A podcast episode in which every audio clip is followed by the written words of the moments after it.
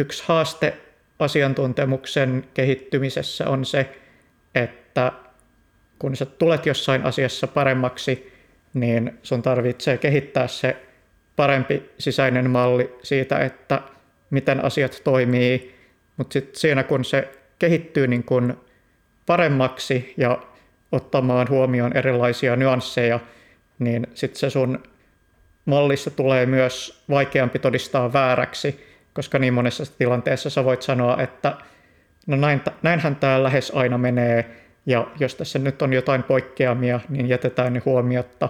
Ja se voi monessa tilanteessa olla nimenomaan just se asia, miten sun kannattaa tehdä, mutta sitten samaan aikaan se estää sua huomaamasta ne tavat, joilla se malli on jotenkin väärässä.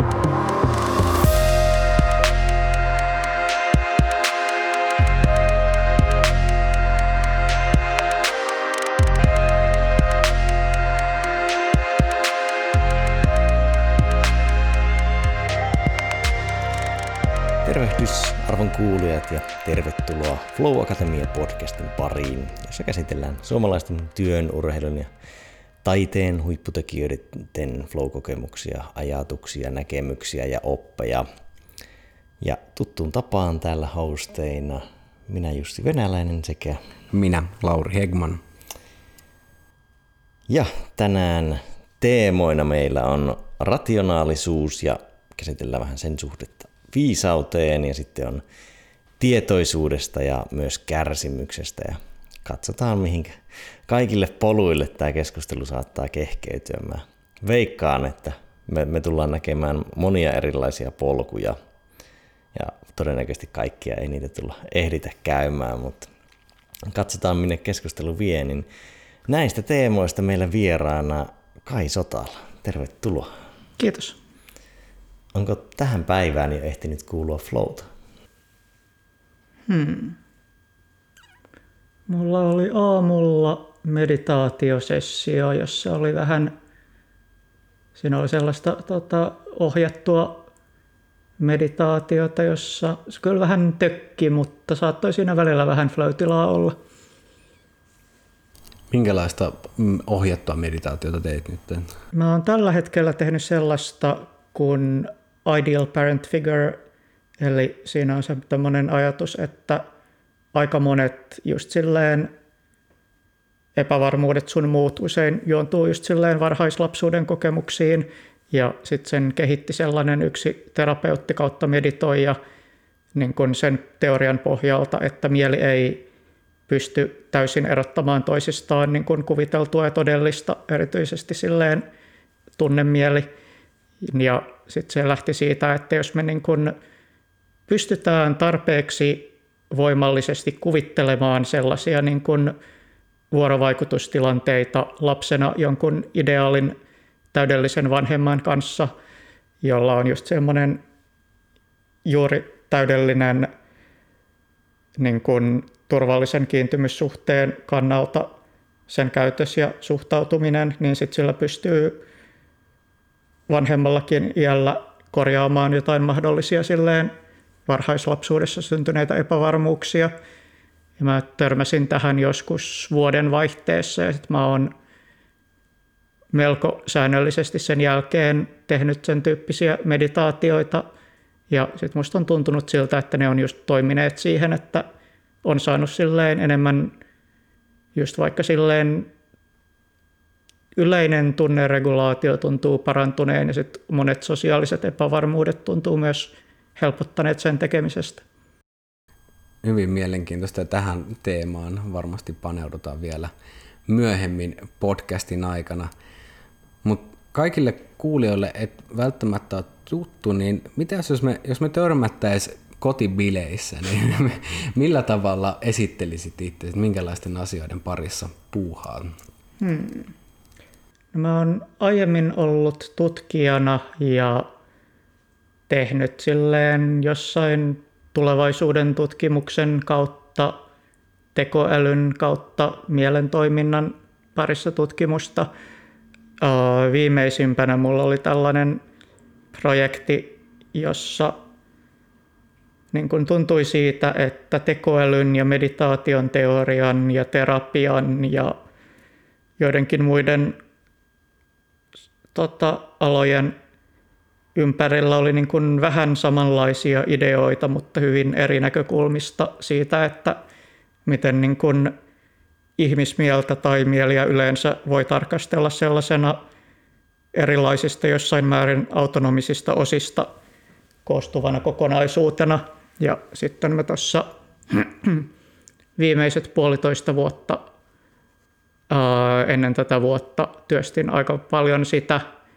Ja sitten noin yleisesti ollut just kiinnostunut kaikenlaisista tavoista kehittää itseään ja mielen toiminnasta. Mulla oli tota, 2014 perustin sellaisen kehitystä-nimisen vapaaehtoisyhteisön, jossa oli paljon pyrittiin ottamaan psykologisesta tutkimuksesta työkaluja sille, että miten ihmiset voi käytännössä parantaa elämäänsä ja hyvinvointiaan. Ja pidettiin aika paljon työpajoja ennen koronaa siitä, jossa koetettiin antaa ihmisille työkaluja tällaiseen.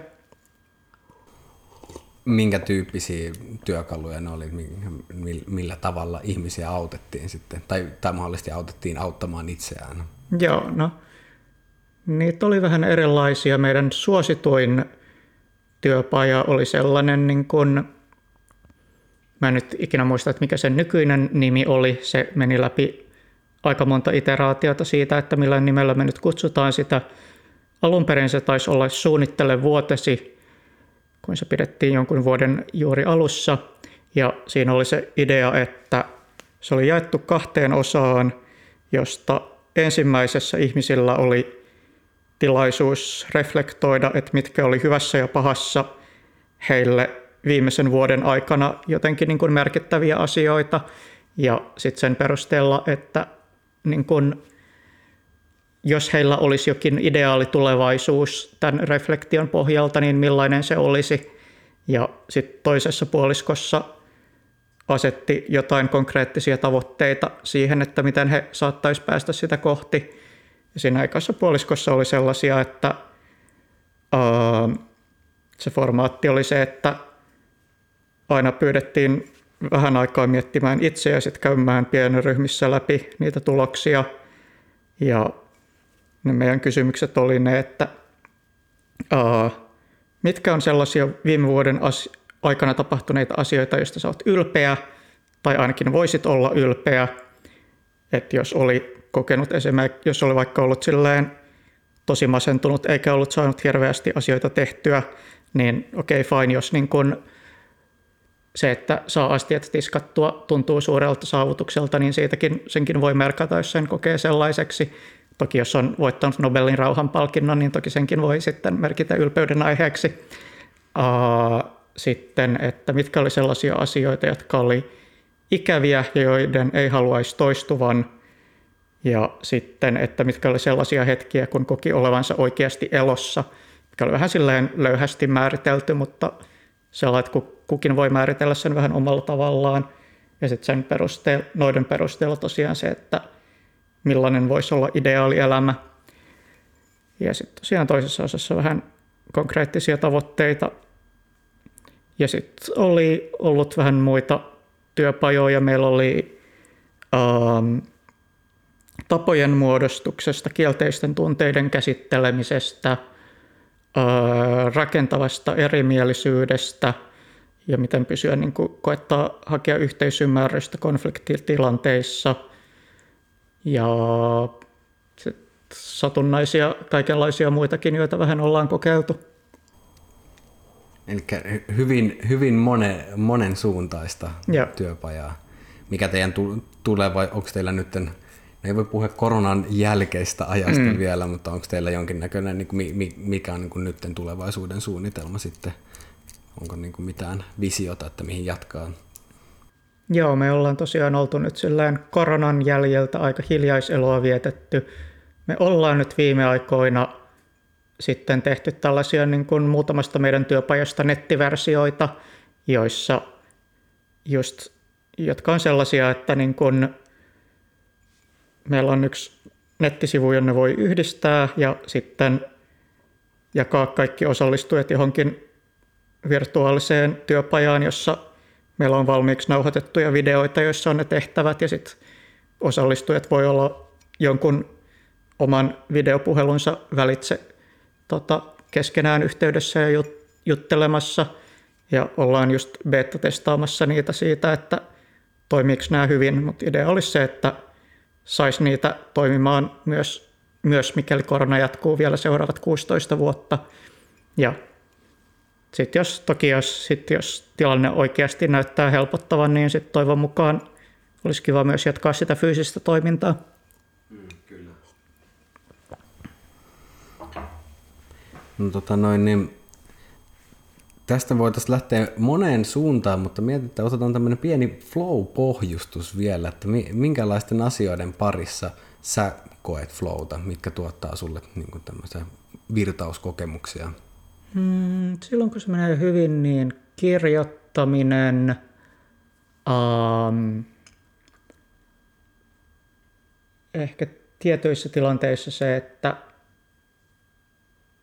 mä oon joitakin silleen tunnevalmennuksen kautta terapian tekniikoita opiskellut ja joskus niin kuin niiden ohjaaminen jollekin muulle. Um, ja sitten jotkut videopelit tulisi näin ensimmäisenä mieleen.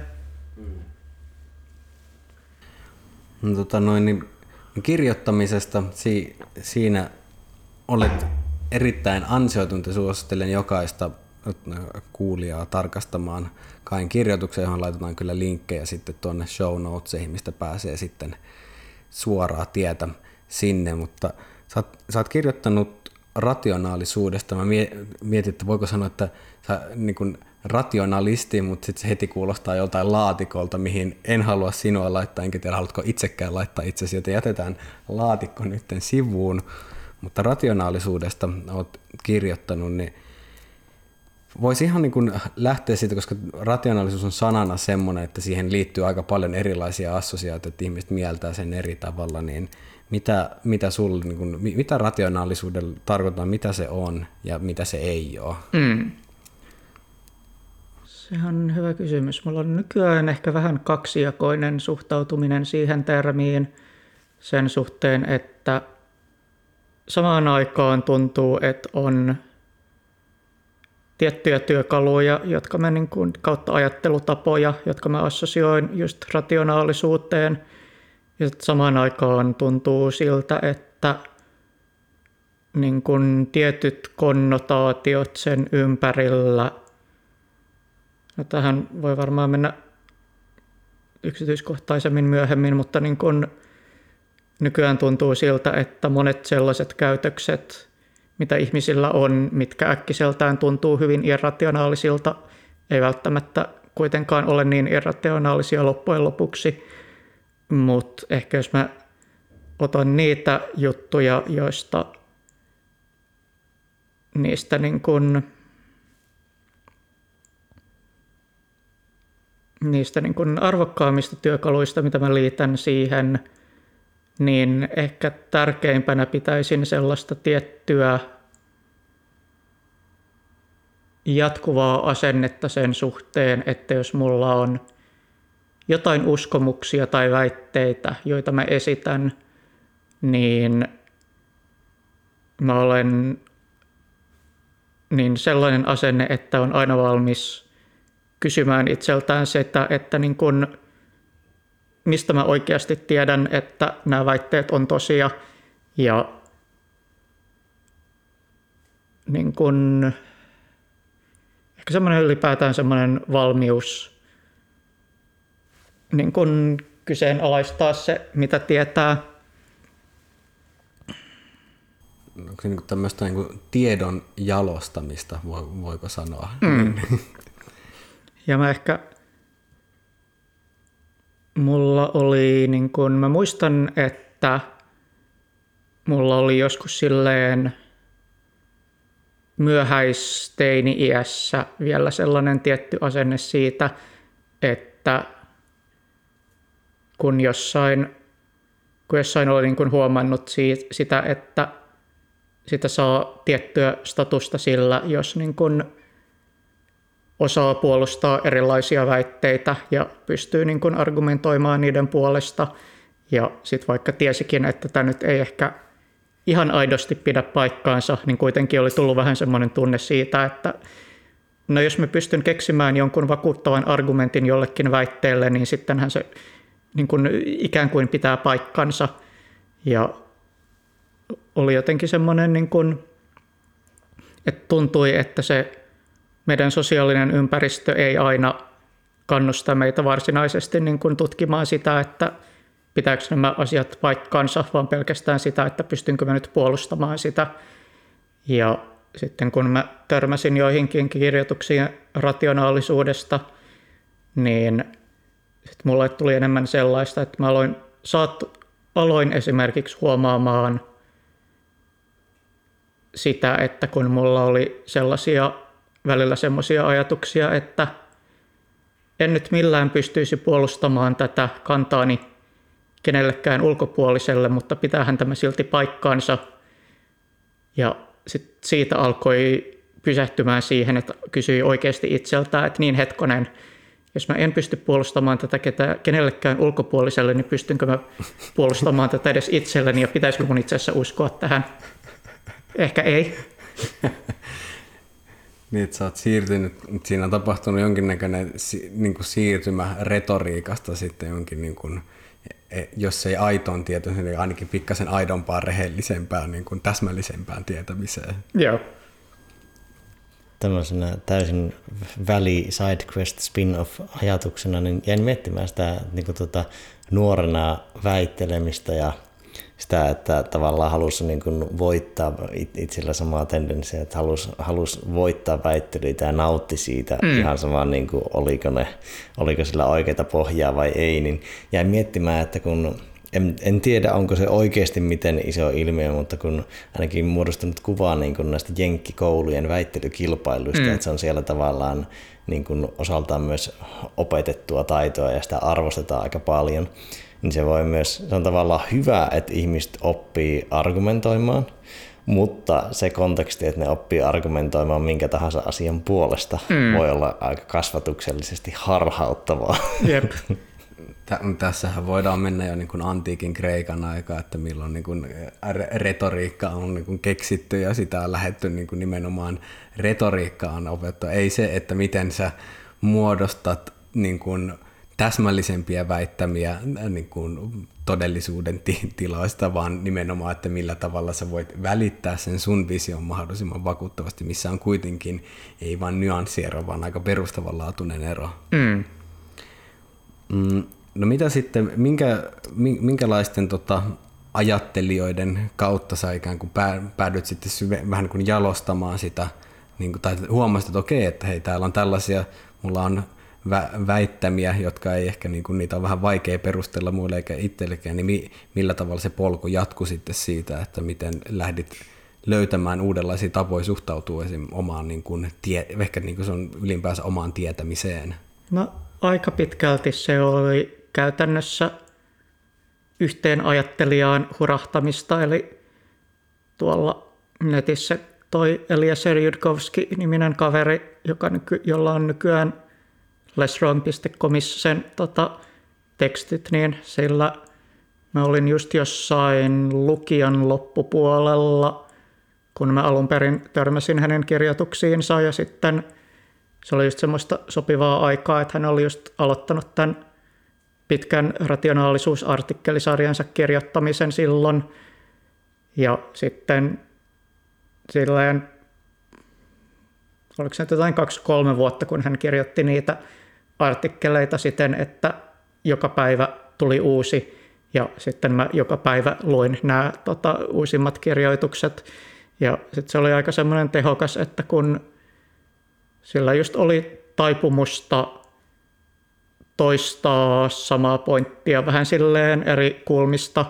Ja sitten kun silleen, että jos ne olisi, kaikki tekstit olisi lukenut kerralla niin kuin kirjamuodossa – niin sitten se olisi voinut olla vähän semmoinen, että no niin, tässä oli paljon kiinnostavia ideoita, viiden minuutin päästä tota, unohdan niistä valtaosan, mutta sitten kun niitä tuli niin kun joka päivä muutaman vuoden ajan, niin sitten ne niin kun pysyi aktiivisesti mielessä ja oli tosi paljon tila, tila, tilaisuuksia niin kun huomata ajattelussaan jotain juttuja, joista se oli just kirjoittanut.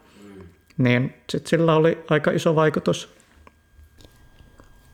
Tuohon vielä itse palaisin siihen rationaalisuuden alkukysymykseen, että mm, onko ihmisillä mitään niin kuin, ehkä vääriä assosiaatioita rationaalisuudesta tai assosioituuko siihen vääriä asioita? Mm. No silleen No ainakin yksi sellainen yleinen assosiaatio, josta, josta itse en hirveästi pidä, se on vähän määritelmäkysymys, että onko se niin kuin väärä assosiaatio, koska varmaan jotkut rationaalisuuden määritelmät on sellaisia, että se ei ole virheellinen, mutta anyway, uh, mutta niin kuin just tämä yleinen käsitys siitä, että niin kuin rationaalisuudet, ra, rationaalisuus ja tunteet olisi niin kuin keskenään ristiriidassa, uh, mikä oli osa vähän siitä, mihin mä viittasin, kun mä mainitsin siitä, että, uh, että musta tuntuu, että monet ihmiset on rationaalisempia kuin mitä usein ajatellaankaan. Että mulla on, no erityisesti ainakin se, että niin kun, että meidän tunnereaktioissa on silleen valtava määrä informaatiota. Sitä voi ajatella, että jos niin kun alitajuinen mieli on ajan kanssa oppinut tosi paljon asioita meidän ympäristöstä ja siitä, että mitä se esimerkiksi pitää turvallisena tai epäturvallisena ja mitkä on erilaisia strategioita, joilla me voidaan tyydyttää meidän tarpeet ja usein monet meidän tunnereaktioista on just sellaisia, että ne on jollain tapaa tietystä näkökulmasta katsottuna järkeviä lähestymistapoja silloinkin, kun ne vaikuttaa irrationaalisilta.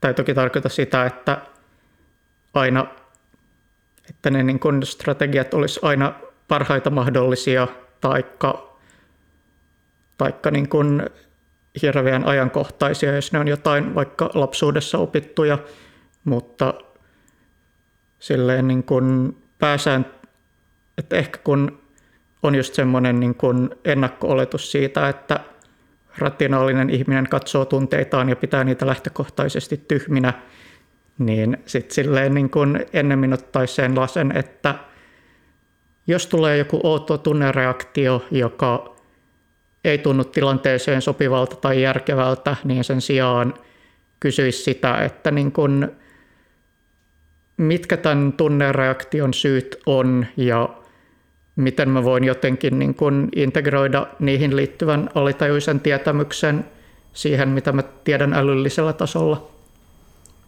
Niin, eli rationaalisuus ei, ei ole tämmöistä ajattelua, tälle, että, että hierarkisesti järki olisi jollain, ta- meillä olisi ensinnäkin tämmöinen erillinen järki ja sitten meillä on tää, nämä tunteet ja että nämä tunteet on jotenkin vähempi arvoisia sitten, että meillä on tämä korkea reason, jolla me sitten voidaan tehdä näitä parempia päätöksiä irrallaan tunteista. Joo, kyllä. Ja just tuo aika yleinen ainakin, mitä itse havainnon, just se, että rationaalisuus olisi pelkkää loogis-analyyttisuutta, mm. joka vaikka sivuuttaisi ne tunteet, niin se on ehkä se semi-yleinen. Hmm. Mm. No miten niin kun, uh, kiinnostaa vie, vielä niin paneuttaa, että miten niin kun, sä voisit sanoa, että milloin ihminen toimii rationaalisesti ja milloin ihminen ei toimi rationaalisesti? Onko se, pysty, pystyykö sitä jollain tavalla avaamaan? Jotenkin ei tunnu hyödylliseltä näkökulmalta lähestyä sitä tuon kysymyksen kautta, vaan enemmän Mä koitan keksiä, että minkä vaihtoehtoisen kysymyksen kautta mä lähestyisin sitä, mutta mä en ole ihan varma. Joo. Mm. Sitten mä, koitan, koitan itse muotoilla ky- kysymyksen eri tavoin. Lähinnä se, että uh, Mulle rationaalisuus nä, näyttäytyy siis niin kuin kykynä luoda parempia karttoja. Mm. Niin kun, että jos me ajatellaan, että tieto on, niin kun, tieto on jonkinnäköinen kartta, kartta, mitä me voidaan luoda todellisuudesta, että mm. rationaalisuus on jollain tapaa niin kuin, ehkä niin kuin semmoinen systemaattinen tapa, tai, ja pyrki, toi, toi oli hyvä, kun aikaisemmin viittasit vähän niin kuin siihen asenteena, niin nyt mä mietin että niin, no joo, että okei, asen, niin kuin, tietyllä niin kuin, mikä luo nimenomaan sen systemaattisuuden, pyrkii luomaan niin mm. todellisuudesta parempia karttoja. Käykö tämä sulle mitenkään järkeen? Joo, kyllä. Toi on kyllä kieltämättä, niin kun, jos just mennään takaisin niihin Jydkovskin rationaalisuuden määritelmiin, jotka siis ei nyt ole varsinaisesti häneltä alun perin, mutta toki uh, sinänsä kyllä itsekin välillä käyttänyt just tätä niin kuin episteemisen rationaalisuuden määritelmää, joka taisi olla psykologiasta ja taloustieteistä alun perin, että just silleen, miten luoda paremmin sellaisia uskomuksia, jotka vastaa sitä, että millainen maailma oikeasti on, niin sinänsä jos me käytetään sitä määritelmää, niin sitten toki joo silleen, että no sitten se määritelmä on se. Joo, niin että sitten se, niin kuin jos käytetään tätä kartta-analogiaa, niin että se kartta myös mätsäisi siihen maastoon, mitä se mm. pyrkii kuvaamaan. Joo. Ja ehkä se, mikä tässä aiemmassa kysymyksessä on silleen harhauttavaa se, että tavallaan kun ei ehkä ole, ole olemassa universaalisti, täysin universaalisti rationaalista toimintaa, vaan se on tavallaan kontekstisidonnaista. Mm. Että tavallaan on, on pysty, pystytään analysoimaan jälkikäteen, oliko jokin toiminta rationaalista vai ei, mutta sitä ei voi tavallaan ennalta täysin määrittää tai mm. lukottaa siihen toimintaan ilman sen toiminnan kontekstia. Mm. Se riippuu myös meidän tota, toiminnan kontekstista, että mitkä kartat on meille hyödyllisiä, että mihin vaikka just silleen, jos, mikä olisi hyvä esimerkki, jos, olen, jos mä olen metsästäjä, joka on metsässä, niin sitten mun on rationaalista kiinnittää huomiota vaikka johonkin eläinten jälkiin siinä, jos mä, siinä missä mä, jos mä olen metsässä kaatakseni hyviä puita, niin sitten mulla kannattaa ehkä kiinnittää enemmän huomiota niihin puulajeihin. niin, totta. Mm. No miten tota, millä tavalla, niin kun, uh, jos miettii näitä, näitä tota, uh, Sanotko, mä oon siis lukenut myös hänen kirjan, mä en osaa sanoa hänen nimensä. Mikä, Jud... Judkovski. Judkovski, no niin, loistavaa. niin tota, minkä näköisiä oivalluksia sitten siitä tuli vähän niin kuin, minkä näköisiä uusia tapoja suhtautua tietämiseen ja mahdollisesti minkälaisia työkaluja sä oot sitten sen myötä omaksunut? Mm, se on niin kauan, kun mä alun perin luin ne, että se on vähän vaikea tarkkaa muistaa ne, mutta niin kuin just ylipäätään se ajatus, että jotta, että jotta ylipäätään pystyisi piirtämään järkevän kartan, niin tarvitsee katsoa sitä maastoakin, eikä vaan keksiä kaikkia päästään, että miten asiat nyt menee. Ja sitten joitakin just silleen, ehkä just silleen Bayesin to, Bayesläisen todennäköisyyden periaatteita, että joku tällainen, että um,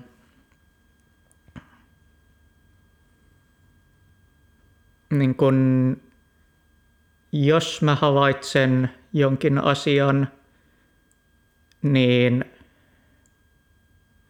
tai jos mulla on,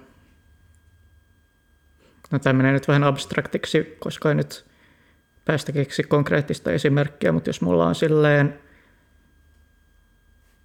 niin kun, hypoteesit A ja B, ja sitten mä havaitsen jotain, mikä näyttää niin kun tukevan toisen niistä mahdollisuutta, niin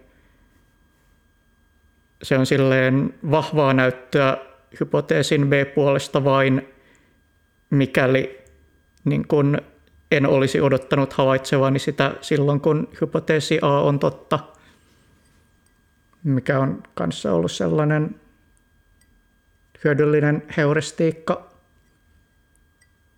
Musta tuntuu, että tähän pitäisi keksiä joku konkreettinen esimerkki, mutta en nyt suoralta saa päähäni. Joo, se voi nostaa, että jos, jos sieltä tulee.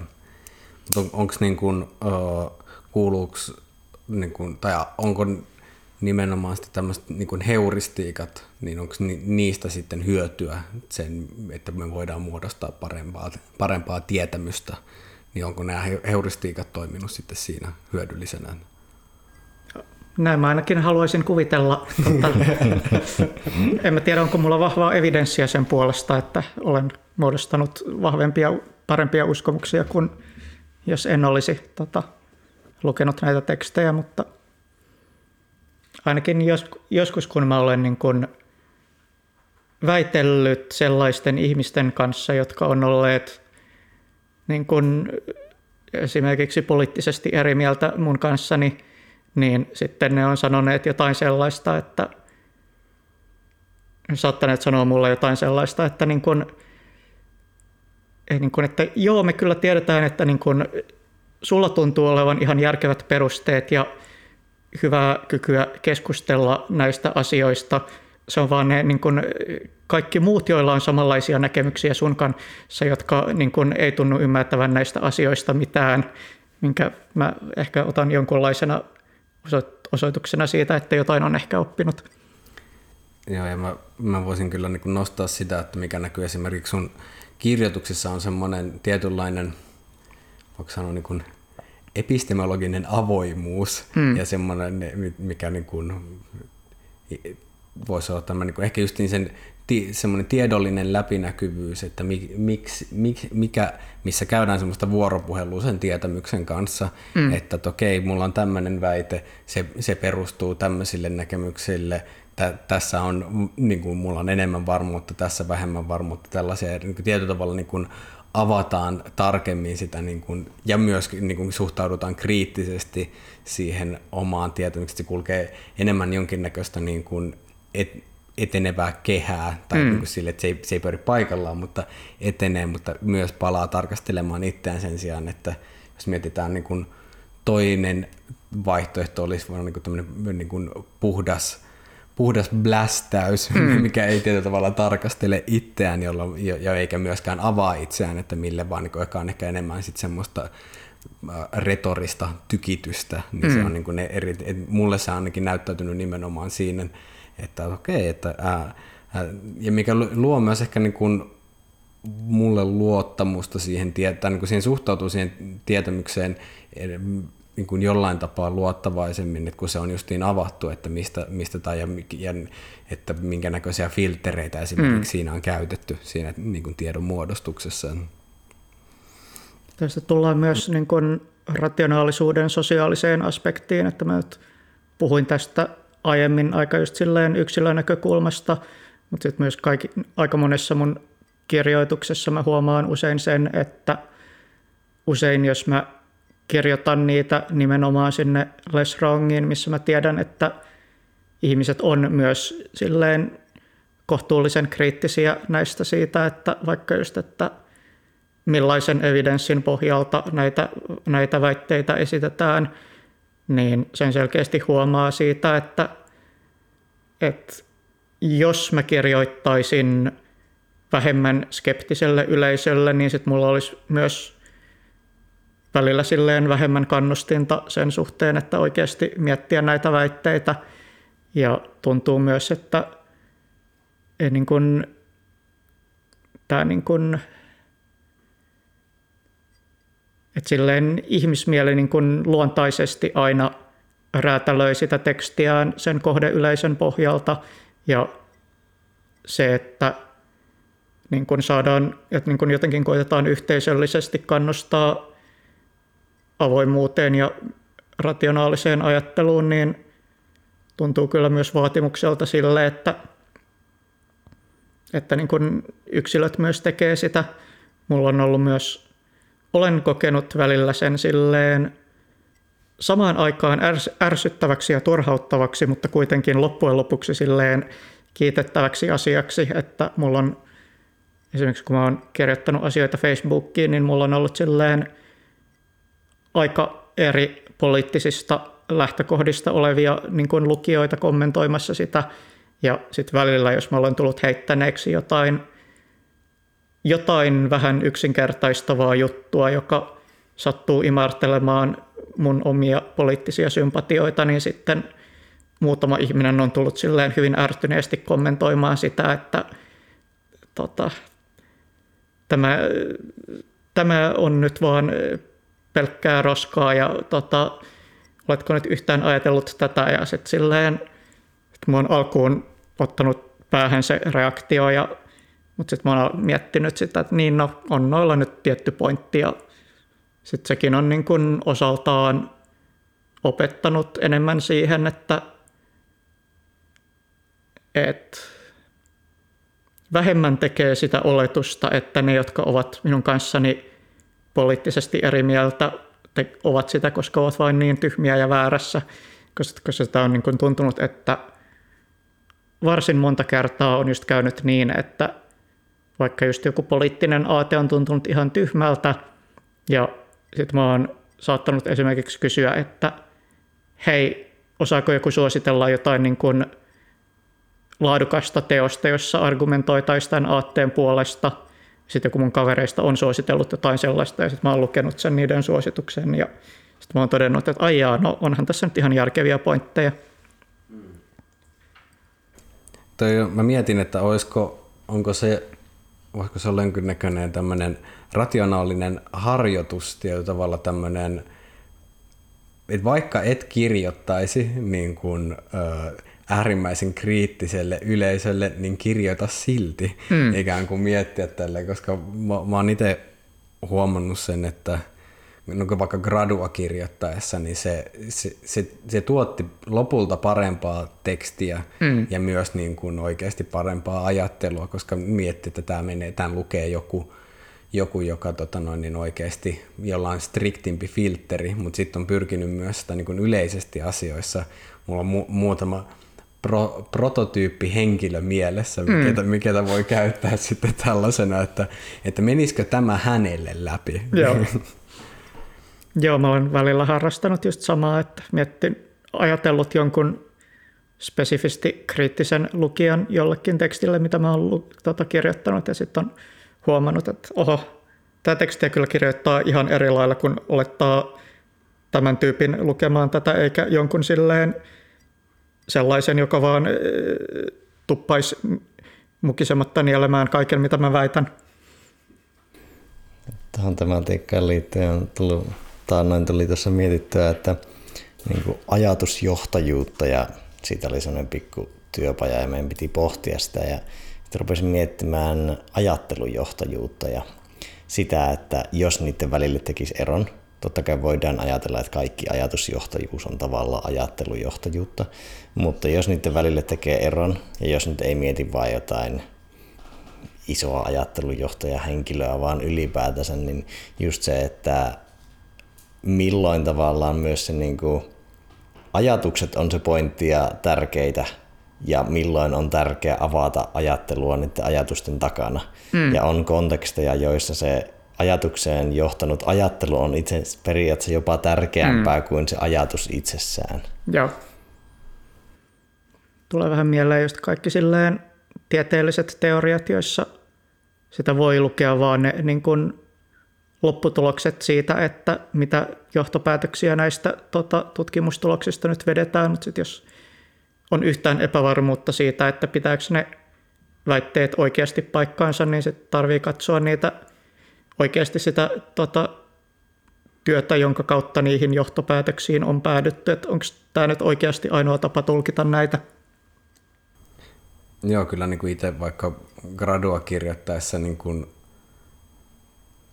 huomasi sen, että kun osassa, osassa tutkimuksista mulla ei ole minkäännäköistä kompetenssia mm. arvioida sitä niin kuin itse tutkimusprosessia, ja nimenomaan sitä ajattelua mä voin, mä voin vaan arvioida niitä, tai niin kuin, mulla on ne ajatukset, ja mm. toisaalta kun mä en voi arvioida sitä prosessia, niin sit se on hyvin paljon pitkälti kiinni siitä, että tuntuuko tämä mun mielestä vakuuttavalta mm. vai ei, ja mikä on niin kuin aika niin kuin vinouma altista, mutta siinä mä myös totesin, että kuinka paljon esimerkiksi tiedettä tehdään tällä pohjalla, että luetaan vaikka abstrakti tai niin kuin tutkimustulokset ja sitten se vaan tuutataan eteenpäin ja sitten mm. se on jollain tavalla niin kuin validoitu. Mm.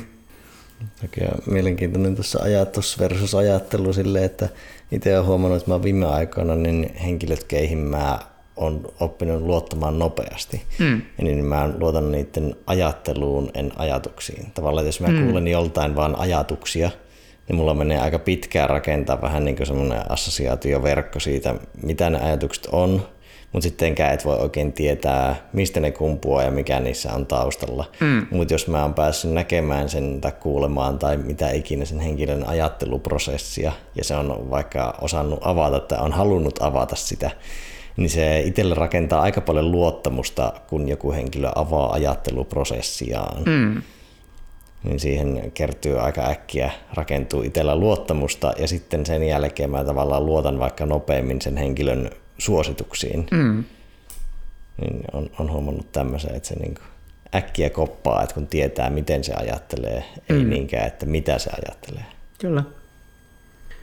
Mm, ne, vie, on pakko kysyä tässä, kun mä oon miettinyt sitä pitkään, että, että kun mun mielestä Les Wrong on ihan loistava, loistava nimi, mutta mulla on arvioita, että mistä se tulee, mutta tiedätkö Sakai, että mistä se, minkä takia Les Wrong, mistä se nimi tulee? Hyvä kysymys. Etäinen muistikuva, että siitä olisi joskus ollut jo kuva sillä, että kun sehän oli alun perin tota, alun perin Judkowski oli tuonne Robin Hanssonin kanssa yhdessä overcomingbias.com saitin alla ja sitten alun perin ne vaan blogasi siellä kahdestaan ja sitten täällä Srang tehtiin enemmän semmoiseksi yhteisölliseksi saitiksi, että muutkin käyttäjät voi laittaa sinne kirjoituksiaan. Et, mm, olisiko ollut niin, että siinä oli joku just ihan vaan sellainen, että hei lukijat, ehdottakaa meille jotain nimiä tälle saitille ja sitten joku ehdotti sitä ja sitten joku päätti, että mennään tällä. Okei, okay, joo. Koska se on siis hauska, että mä vaan itse on fiilistellyt sitä lähinnä sen takia, että se, se olisi ihan eri asia, jos se olisi truth.com. Kyllä. Mutta mut nimenomaan se, että koska mulle less wrong näyttäytyy nimenomaan prosessina, mm. missä, missä niin kun pyritään niin kun ehkä niitä, sen niin kun epätoden vähentämiseen, mikä niin kun pitää sen elävänä prosessina, koska aika moni vinoutunut ja hyvin harhainen ajattelu tapahtuu nimenomaan silloin, kun ajatellaan, että nyt tämä nyt ajatus on valmis, ajattelu voi loppua. Kyllä. Niin että nyt, nyt, nyt, mä, nyt mä löysin sen absoluuttisen totuuden, niin mm. mä, nyt mä voin vähän niin kuin lopettaa tämän prosessin. Jep. Tämä oli hauska, kun ollaan Laurin kanssa varmaan oltu samassa kontekstissa aikanaan, kun kuultu tästä sivustosta ja sitten tämä henkilö, kuka meille sitä kertoi, niin puhuu suhteellisen nopeasti enkkua, niin mä en ymmärtänyt sillä että se on sivusto. Mä luulin, että se on henkilö. Se on niin kuin less, niin kuin yhdellä oh. S ja less wrong. oli jotenkin hauska, kun jossain kohtaa ajattelin, että voiko tämä olla henkilö, mistä tässä puhutaan. Joo. No itse tuohon tematiikkaan vielä kiinnostaa sen verran palata aiempaa, että onko mitä muita parempia niin kuin, tapoja, keinoja niin kuin oppia luomaan parempia karttoja tai parantaa aiempia karttoja mm. kuin mitä jo mainittiin? Varmasti. Uh, Tämä on aika laaja kysymys. Mä, mä, voin, mä voin tarkentaa sitä sillä tavalla, että ö, niin kuin, minkä näköiset asiat saa meitä luomaan vähän heikompia karttoja. Niin kuin, että me, me voidaan lähteä siitä kiinni, että mi, mitä tota noin, niin, minkä mitkä luo esimerkiksi ajattelulle, tiedonmuodostukselle vinoomia. Mm. No musta tuntuu, että tällä hetkellä tuntuu siltä, että niin kuin suurimpia tekijöitä – sille, niin kuin, miksi ihmiset ikään kuin vastustaa, vastustaa tai ei halua katsoa sitä maastoa kunnolla välillä, välillä niin kuin ilman, että edes tiedostaa sitä, niin on just jotkut semmoiset niin kuin emotionaaliset tarpeet ja sellaiset kokemukset siitä, että vaikka jos jollain Että vaikka jotain tämmöisiä, että niin kun jos joku ihminen kokee, että jos hän osaisi tehdä jotain, niin sitten hänellä olisi niin kuin velvollisuus tehdä näin. Ja sitten se, että hänellä olisi velvollisuus tehdä näin, niin tuntuisi silleen inhottavalta tai vaaralliselta, niin sitten voi härkästi tulla sellainen, että, että niin kun lukkiutuu siihen kokemukseen, että mä nyt en pysty oppimaan tällaista ja pitääkö kiinni semmoisesta niin kuin tietystä minäkuvasta, tai sitten just jossain poliittisissa jutuissa, että jos on joku vaikka assosiaatio siitä, että, että kun minä olen nyt sininen ja kaikki tota, vihreät ovat pahoja ja jos minä uskoisin tällaiseen juttuun, niin sitten se olisi vihreiden uskomus ja sitten olisin paha ihminen, jos uskoisin näin, niin sitten siinä herkästi tulee sellainen, että vastustaa just sen asian uskomista ja sitten kaikki tällaiset ylipäätään sellaiset, että jos vaan tuntuu emotionaalisesti helpommalta se, että silleen, jos ilmastonmuutos on valetta, niin sitten minun ei tarvitse huolehtia mistään ja voin jatkaa vaan normaalisti käyttäytymistä eikä tarvitse miettiä sitä, että miten tämä nyt vaikuttaa tulevaisuuteen, niin kaikki tällaiset asiat. Niin, että tuossa niinku ensimmäisessä, niinku, tai tuossa ää, vihreä esimerkiksi on niinku tietynlainen niinku tämmöinen kat, vähän niin kuin jonkinnäköiset virheelliset kategoriat tai tämmöiset kankeat kankeat kategoriat, että missä ensinnäkin, että minä olen tällainen, tuo on, tuo on tuollainen, ja sitten assosioidaan tietynlainen ajattelu johonkin laatikkoon, joka ei sitten, koska, koska mä olen sininen, mä, mussa ei voi olla näitä vihreän, vihreän ajatuksia. Mm. Että niin kuin siinä on tommonen asia, että mietin tota toista, niin ehkä justiin se epä, niin kuin, onhan se, niin kuin, se on just ehkä tämmöistä energian säästöä, mm. ja niin kuin, tietyllä tavalla lopulta helppoa, että mullahan on huomattavasti helpompaa jättää ilmastonmuutos noteeramatta, koska silloin mun ei tarvii kokea epämukavuutta mm. ja, niin kuin, ja niin kuin just mikä tuli, on huomattavasti munkan niin kuin yksilön kannalta käytännöllisempää, että jos ilmastonmuutos ei ole totta, niin sitten mä voin duunaa ihan mitä vaan, mä voin heittää, mun ei tarvitse välittää ympäristöstä, mä voin rällätä mun jahdilla ja Ferrarilla lentää viikonloppuisin Kanarialle mun yksityiskoneella ja näin, koska se, sehän on huomat, kaikki on tosi paljon kivempaa, jos mm. esimerkiksi ilmastonmuutosta ei ole olemassa. Ja tässä tullaan siihen, mihin mä vähän viittasin tuossa aiemmin siitä, että niin kun irrationaaliset käytökset voi olla tietystä kulmasta rationaalisia, että just noin molemmat on vähän just sellaisia, että niin kun yksilön näkökulmasta se voi olla niin kuin täysin rationaalinen strategia, joko se, että niin kuin ei stressaa sellaisesta, mihin ei välttämättä pysty hirveän voimakkaasti vaikuttamaan, tai sitten se, että jos ajattelee, että tällaiset uskomukset tekisivät minusta pahan vihreän, niin jos niin kuin kaikki muut, tai niin kuin, jos valtaosa omasta sosiaalisesta piiristä – uskoo myös siihen, että tällaiset uskomukset tekevät jostain pahan vihreän, jota pitää hyljeksiä, niin vaikka se niin kun jollain objektiivisella tasolla ei tarkoittaisikaan mitään, että on tällaisia uskomuksia, niin jos mä nyt tiedän, että jos mä tiedän, että mikäli uskon asiaan X, niin kaikki mun ystävät kääntyy mua vastaan, niin onhan se sitten taas mun kannalta rationaalista, jos mä en halua uskoa asiaan X, vaikka se olisikin totta. Hmm. Ja mikä voi olla joissain niin kuin ympäristöissä ihan täysin, täysin totta, että hmm. se, että sul, jos sä edustat niin kuin su, sun maailmankuvasi on vähemmän mustavalkoinen ja sinne saattaa tuoda, tuoda muuta sävyä, niin se, se voi olla niin kuin jopa eksistentiaalinen uhka mm. sulle, jolloin se on tietotapaa se on hyvin niin kuin, täysin perusteltua, että mm. sä et, niin kuin, ja sulla on aika vahvat kannustimet myös sille, mm. että ei, ei tota noin, niin kannata ujuttaa niitä vihreitä sävyjä sinne omaan ajatteluun. Kyllä. Mm.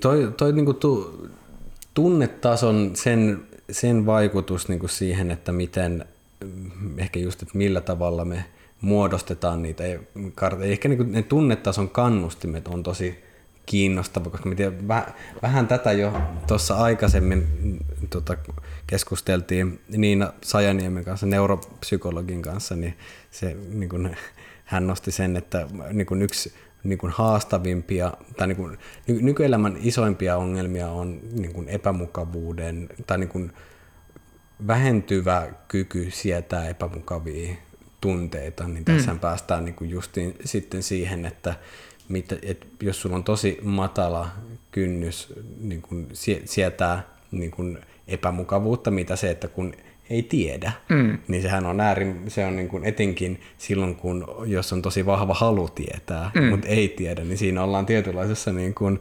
haasteellisessa konfliktitilanteessa, niin sittenhän semmoisen vinoutuneen, mutta itselle toimivan kartan tekeminen maailmasta on, niin kuin, se on energiaa säästävä ja semmoinen niin kuin hyvin, siinä, siihen on silloin va, niin kuin isot kannustimet, että nähdään mun kannattaa sitten tehdä. Mm, kyllä.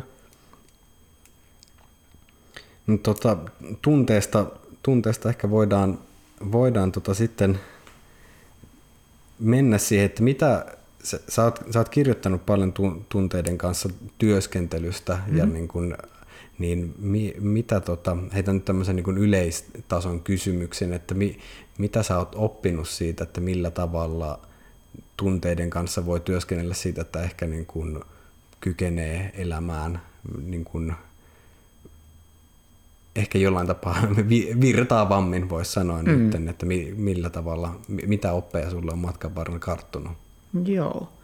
Um, ehkä suurin on ollut just tällaiset tietyt kokemukselliset terapiat kautta introspektiiviset työkalut, niin kun, no jos heitän silleen joitakin nimiä, niin tota, Gendlinin fokusointi, Internal Family Systems, koherenssiterapia, joissa kaikissa on niin kun vähän sellaista ajatusta, että no just sitä ajatusta, että, niin ää, että niin kun tunnereaktioissa on informaatiota ja sitten osassa näistä on just sellainen ajatus siitä, että meillä saattaa olla aivoissa vaikka niin kuin, tai mielessä, tai miten tämä nyt haluaa ajatella, että, niin kuin, että jos vaikka on joskus menneisyydessä huomannut, että joku tietty asia on vaarallinen ja sitten on ollut ikäviä kokemuksia, niin sitten saattaa olla siten, että jokin tietty osa mielestä on sen jälkeen erikoistunut tarkkailemaan sitä, että mikä, voisi, mikä, voi, niin kuin mikä aiemmin johti tällaiseen tilanteeseen ja miten sen voisi välttää. Ja sitten niin kuin, aina jos niin kuin vaaran havaitessaan aktivoituu siihen, että koettaa estää tämän asian toistumisen uudestaan, mutta sitten samaan aikaan voi olla tällaisia, että mutta sitten samaan aikaan nämä eri mielen mekanismit voi vetää sitten aika vastakkaisiin suuntiin, että jos nyt vaikka sanotaan, että sanotaan, että mulla on niin kuin syystä tai toisesta ollut vaikeuksia sanoa ihmisille ei, koska olen joskus jostain syystä oppinut, että jos sanoo ihmisille ei, niin siitä, sit siitä on huonoja seurauksia. Ja sitten jos mä tämän seurauksena tuppaan sanomaan kaikkien ihmisten pyyntöihin aina vaan kyllä, niin sitten mulla on kohta silleen, olen luvannut miljoonalle ihmiselle tekeväni miljardi eri juttua, ja sitten mikään näistä ei toimi, ja sitten mulla alkaa tulla, sitten mun mieli havaitsee myös tämän, että on vaarallista, jos sanoo kaikkeen kyllä, mutta on myös vaarallista niin kun sanoa ihmisille ei, niin sitten saattaa tulla jotain semmoista yleistä sosiaalista ahdistusta, että nyt mä alan ylipäätään välttelemään mitään tilanteita, joissa kukaan saattaisi pyytää multa mitään, mikä sekin voi olla vähän silleen ei ehkä paras mahdollinen strategia elämään. Ja sitten kun on tällaisia erilaisia reaktioita ja niin kun mielenosia, jotka vetää kaikki vähän eri suuntiin, niin sitten jos sit on niitä eri tekniikoita, joilla pystyy niin kun vähän saamaan niistä irti sitä, että niin kun, mistä nämä reaktiot tulee ja ehkä millaisia kokemuksia ja oppeja niiden taustalla on ja missä määrin ne niin kun jotkut opit vielä saattaa olla nykyhetkellä päteviä. Ja sitten jos niitä saa kaivettua sieltä niin kun eksplisiittisesti tietoisuuteen, niin siinä kohtaa kun ne saa sieltä jostain niin kun alitajuiselta tasolta, jostain implisiittisestä vaarantunteesta joksikin niin kun eksplisiittiseksi niin kun muotoiluksi uskomukseksi tai jotenkin muuten saa ne selkeästi esille, niin sitten voi olla, että jos oikeasti tietää, että asia ei nyt oikeasti ollutkaan näin, niin sitten se voi muuttua se niin kun tunnekokemus. Tai sitten vaihtoehtoisesti voi olla, että kokee, että edelleen, edelleen nämä niin kun kaikki emotionaaliset prioriteetit on ihan, ihan paikkansa pitäviä, mutta sitten jos ne, niin kun, kun ne mielen osat voi saada paremmin keskustelemaan keskenään, niin sen sijaan, että kumpikin vaan huutaisi, että niin kun vaihtoehto A on mahdoton ja vaihtoehto B on mahdoton, ja sitten ne vaan jää, jäisi huutamaan sitä toinen toisilleen, niin sitten voi ehkä kuitenkin saada ne niin kun olemaan samaa mieltä siitä, että mikä tämä tilanne on ja kumpi näistä nyt olisi ehkä pienempi paha tai olisiko mahdollista, että kumpikin rauhoittuu sen verran, että löydetään joku kolmas vaihtoehto. Eli niin kuin voidaan niin kuin siirtyä jollain tapaa, tai voiko sanoa niin kuin sitten niin kuin kompleksisempaa tapaa hahmottaa se tilanne sen sijaan, että se on tämmöinen joko tai tämä on oikeassa mm. tai tämä on oikeassa. Että itse asiassa molemmissa näkökulmissa on oma pointtinsa. Mm.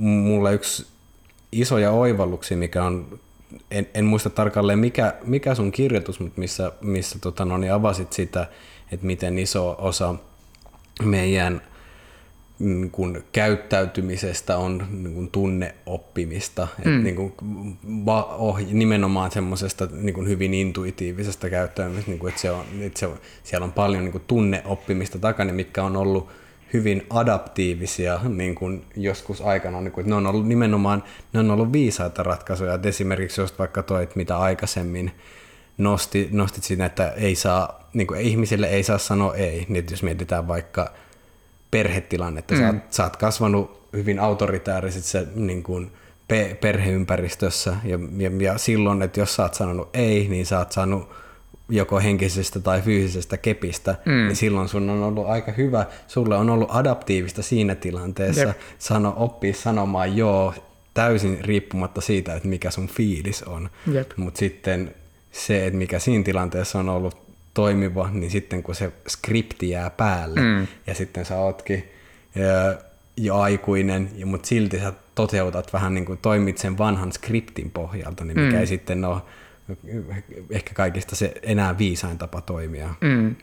Ja myös sitten, kun sä, jos olet ollut hyvin pitkän aikaa, kuten vaikka just sen koko lapsuuden ajan siinä tietyssä autoritaarisessa ympäristössä, niin sit se on myös ollut sulle adaptiivista se, että sä et niin kun hirveän herkästi ala kyseenalaistamaan sitä, että onko tämä käytösmalli edelleen järkevä, koska, koska se on niin kun ollut se käytösmalli, joka on pitänyt sut suunnilleen kunnossa koko sun siihen asti sen elämän ajan, niin sitten jos vaikka, niin kun, vaikka myöhemmin tulisikin tilanne, jossa alkaisi olla rationaalista alkaa miettimään sitä, että onko tämä nyt edelleen järkevä toimintatapa, niin silleen,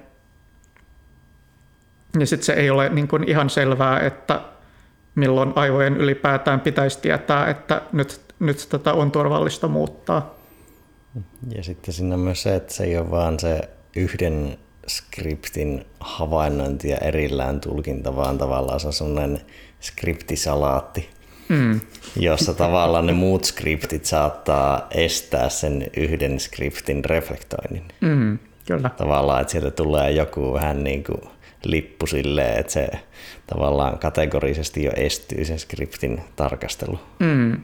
Joo, useinhan näissä on just jotain semmoisia niin kuin, vaikka just silleen voimakkaita syyllisyyden tai häpeän tunteita näiden ympärillä, että joku voi vaikka niin kuin tietää, niin kuin tietää se, että kyllä mun pitäisi, tai joku voi ajatella niin, että kyllähän mun nyt pitäisi osata sanoa asioihin ei, ja kaikki aina sanoo, että mulla ei ole selkärankaa, ja silleen olen liian muita myötäilevä, mutta sitten sillä on se vaikutus, että sitten se, että ylipäätään ajattelee tätä omaa vaikeutta sanoa ei, niin saattaa itsessään triggeröidä sellaisen häpeäreaktion, että sit sitä haluaa ajatella vielä vähemmän, sitten sitä on vielä vaikeampi niin kuin arvioida uudestaan.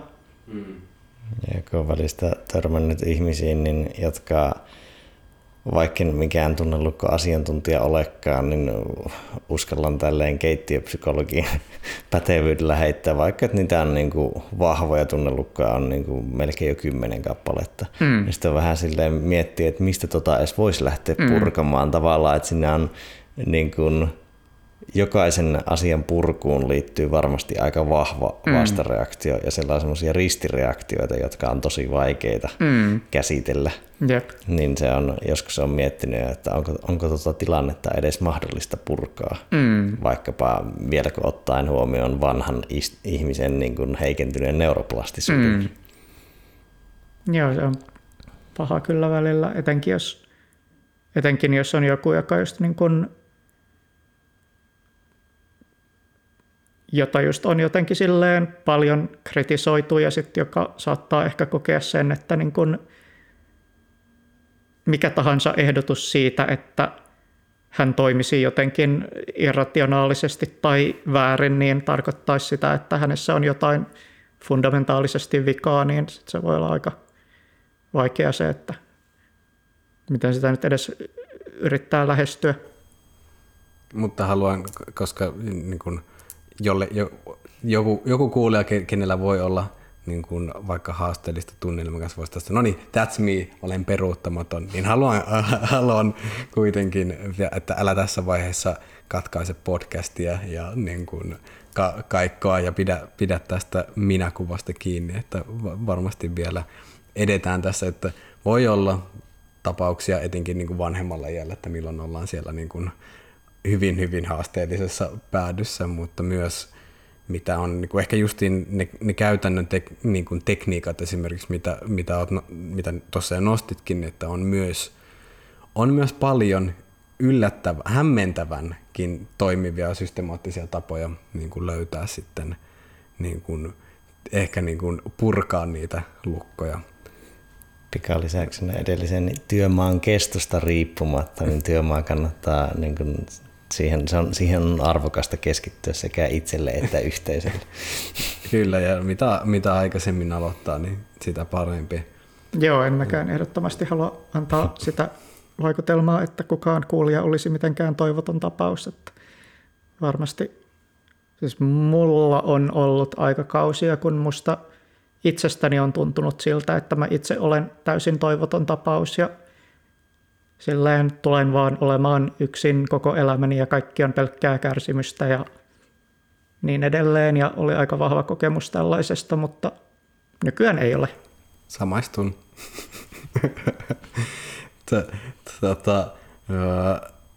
Tuosta niin kun, kun puhuttiin justiin siitä, että millä tavalla siihen voidaan nähdä ne useimmat, niin kuin vähän niin kuin, että on tämä jokin uskomus ja sitten meillä on to, toinen uskomus, mikä löytää jonkinnäköinen sovitus siitä, että okei, että ehkä näissä molemmissa niin kuin on niin kuin jo, tavoissa on jotain informaatiota, niin se on niin kuin, sitä haluan täydentää niin kuin, niin kuin ihan vaikka oma, omakohtaisella kokemuksella siitä, että on huomannut, että vaikka on toiminut jollain tavalla, joskus mistä on saanut niin kuin kri, kritiikkiä, ja sitten myöhemmin, kun toi, toimii sitten sillä tavalla, sitten siellä niin kuin assosioituu tietty, tietty häpeä ja syyllisyys ja näin, ja sitten se on, että jossain vaiheessa niin kuin mieli tuntuu operoivan vielä just, että kun se toimii vähän niin kuin sillä mustavalkoisemmalla vähemmän edistyneellä niin silloin se on niin kuin sitten se on sitä kapinointia, että, mm. niin kuin, että tämä ei toiminut, niin nytten mä hylkään täysin tämän niin kuin, ö, aikaisemman opitun, vaikka se, että, että on, on, pitää olla, pitäisi olla huolellisempi mm. ja näin. Ja sitten, okei, on, sa- on saanut siitä niin kuin jonkinnäköistä feedbackia, mikä ei ehkä ole ollut parasta, mutta sitten niin kuin kategorisesti hylkää sen, että okei, että tämä, tämä niin kuin kaikki tähän liittyvä niin kuin menee roskakoriin. Mm. Ja, mutta sitten se on ihan hyvä esimerkiksi elämässä olla huolellinen joissain, mm. joissain asioissa, mutta se, se niin kuin, niin kauan kun operoisit siellä toisessa ääri, se on semmoinen tietynlainen ehkä niin kuin sitten semmoinen kapinallis, kapinallistila, että missä mikä on varmasti tärkeä kehitysvaihe niin kuin tietyn aikaa, mm. että missä sä luot jonkinnäköisen murroksen ja varmaan just murrosiessä se tapahtuu tosi vahvasti. Sä teet pesäeron siihen aikaisempaan ja näin, mutta sitten, sitten niin kuin, se ei toimi ennen kuin, niin kuin pystyy näkemään sen, että okei, että, että siinä viestissä, mitä aikaisemmin on saanut, se, ja se, niin, että siellä on kuitenkin myös ollut ihan semmoista, että ehkä mun oikeasti,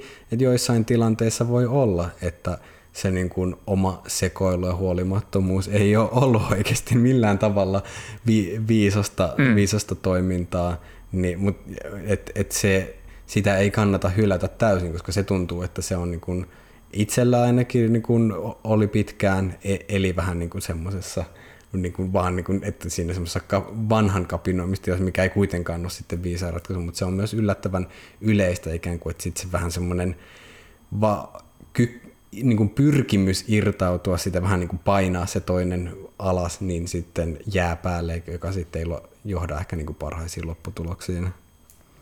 Mulle tulee tuosta vähän mieleen just siinä tota, Internal Family Systems terapiassa, josta puhuin, niin siinä on semmoinen niin kuin käsite niin kuin keskenään polarisoituneista mielenosista, jossa, joka niin kuin, ehkä klassinen esimerkki siitä on sellainen ihminen, jolla on ikään kuin kahdenlaisia kausia, että joko siellä on semmoinen niin kuin tosi kova suoritusmoodi, työnarkomania ja ottaa kaikkea mahdollista tehtäväkseen, ja kunnes se sitten tulee sellainen, että nyt romahtaa ja sitten silleen ei vaan pitkään aikaan tee yhtään mitään ja tota, koettaa vaan pelkästään, pelkästään ottaa rennosti eikä tehdä mitään. Ja sitten siinä on sellainen ajatus, että jos tosiaan käyttää sitä metaforaa, että mielessä on eri osia, joilla on eri tavoitteita, niin se on vähän semmoinen, että se, voi, että se on yksi tapa ajatella sitä on ikään kuin kaksi osaa, jotka niin kuin, molemmat sen niin kuin, että on se osa, joka kokee, että nyt tarvii tehdä tosi paljon töitä, ja se kokee, että sen on niin kuin pakko olla tosi äärimmäinen ja saada tämä ihminen tekemään tosi paljon töitä, koska jos se ei tee sitä, niin sitten tuon laiskottelijaosan vuoksi me ei koskaan tehdä yhtään mitään. Ja sitten samaan aikaan se laiskottelijaosa kokee, että niin kun, nyt sen on pakko olla tosi äärimmäinen ja estää kaikki työnteko, koska jos se ei tee sitä, niin sitten toi työnarkomaaniosa pitää huolta siitä, että nyt ollaan vaan koko ajan työnarkomaaneja ja niin kuin periaatteessa ne kumpikin osa on ihan oikeassa siitä, että niin pitkään kuin se toinen osa on äärimmäinen, niin senkin pitää olla äärimmäinen. Sitten oli semmoinen niin kuin metafora siitä, oli semmoinen vene, jossa kaksi ihmistä on kumpikin vastakkaisilla laidoilla ja niin kuin kallistaa sitä venettä vastakkaisiin suuntiin. Ja sitten jos kumpikaan yhtään kallistaisi vähemmän, niin sitten se laiva kippaisi siihen toiseen suuntaan, mikä tuntuu, että niin kun sit sen huomaa silleen, no itselläni on ollut aina välillä tällaista vähän samanlaista kokemusta ja sitten siinä on kokenut just tosi vahvasti sen ajatuksen, että no just sen kokemuksen, että et silleen, nyt en ole pitkään aikaan tehnyt yhtään mitään, joten nyt on pakko ryhdistäytyä ja saada asioita tehtyä. Ja kunnes sitten taas tulee se olo, että no niin, nyt olen tehnyt ihan liikaa, pakko ottaa aikaa itselleen ja levätä. Ja, ja miksi mä aloin ylipäätään sanomaan tätä, niin se oli just vähän liittyen tuohon, mitä sanoit siitä, että uh, että siinä kummassakin suunnassa on oma viisautensa ja sitten jos heittää toisen suunnan kokonaan menemään, niin sit se ei välttämättä ole hirveän terve tilanne. Hmm. Pari kertaa viitattu tuohon internal family systemsiin, niin vähän mikä se on? Joo, eli se on tosiaan niin kuin, uh, perheterapiasta alun perin lähtenyt niin kuin psykoterapiamenetelmä. Sen kehittäjä oli tällainen yksi Richard Swartz, joka tota, se oli tosiaan alun perin perheterapeutti ja sitten joka yhdessä kohtaa hänellä oli niin kuin syömishäiriöisiä potilaita ja hänen niin kuin perheterapian oppikirjat oli opettaneet, että no tämä varmaan niin kuin, että niin kuin monet ihmisten ongelmat liittyy heidän niin kuin perhetilanteeseen. Jos me saadaan tämä heidän ulkoinen ympäristö parempaan kuntoon, niin sitten heidän niin kuin myös sisäiset ongelmat auttaa. Ja no sitten hän hoiti potilaitaan, kuten hänen oppikirjansa sanoivat, ja heidän perhetilanteensa YMS tulivat parempaan kuntoon, mutta sitten heidän syömishäiriönsä usein eivät edelleenkään korjaantuneet tästä. Sitä miettii, mitä hittoa nyt oikein tekisin. Ja sitten hän niin kun alkoi kuuntelemaan sitä, että miten nämä potilaat puhui niistä heidän ongelmistaan. Ja sitten he saattoi usein just puhua jotain tämmöistä, että, että se on ikään kuin joku osa minua, joka vaan haluaa syödä tätä ja joku toinen osa, joka niin kuin sitten tuottaa siitä häpeän ja inhon tunnetta itseäni kohtaan. Ja sitten se alkoi huomaamaan, että aluksi se ajatteli, että nämä ihmiset, jotka puhuvat osista heidän mielessään ja äänistä heidän päässään ja mistä ikinä, niin onko heillä jotain vielä pahempia psyykeen ongelmia kuin mitä hän oli ajatellutkaan. Mutta sitten hän alkoi niin kun, kuultua noita juttua niin tarkkailemaan omaa mieltään ja alkoi huomaamaan, että hmm, itse mullakin on kyllä vähän tämmöisiä eri osia, joilla on vähän eri näkökulmia, jos mä niin kun ajattelen niitä tällä tapaa. Ja sitten se alkoi myös huomaamaan, että näillä niin kun ihmisten mielen sisäisillä osilla oli vähän samanlaisia vuorovaikutuksia keskenään kuin mitä niin kuin perheenjäsenillä saattaa olla. Että vaikka jos tämmöinen, että yksi osa on tosi äärimmäinen ja on sitä mieltä, että pitää toimia just tietyllä tapaa, ja sitten kun se on niin äärimmäinen, niin ne muut ikään kuin perheenjäsenet joutuu niin kuin reaktiona siihen myös toimimaan jotenkin äärimmäisesti. Ja sitten se niin kuin alkoi tekemään just sitä, että se vaan niin kuin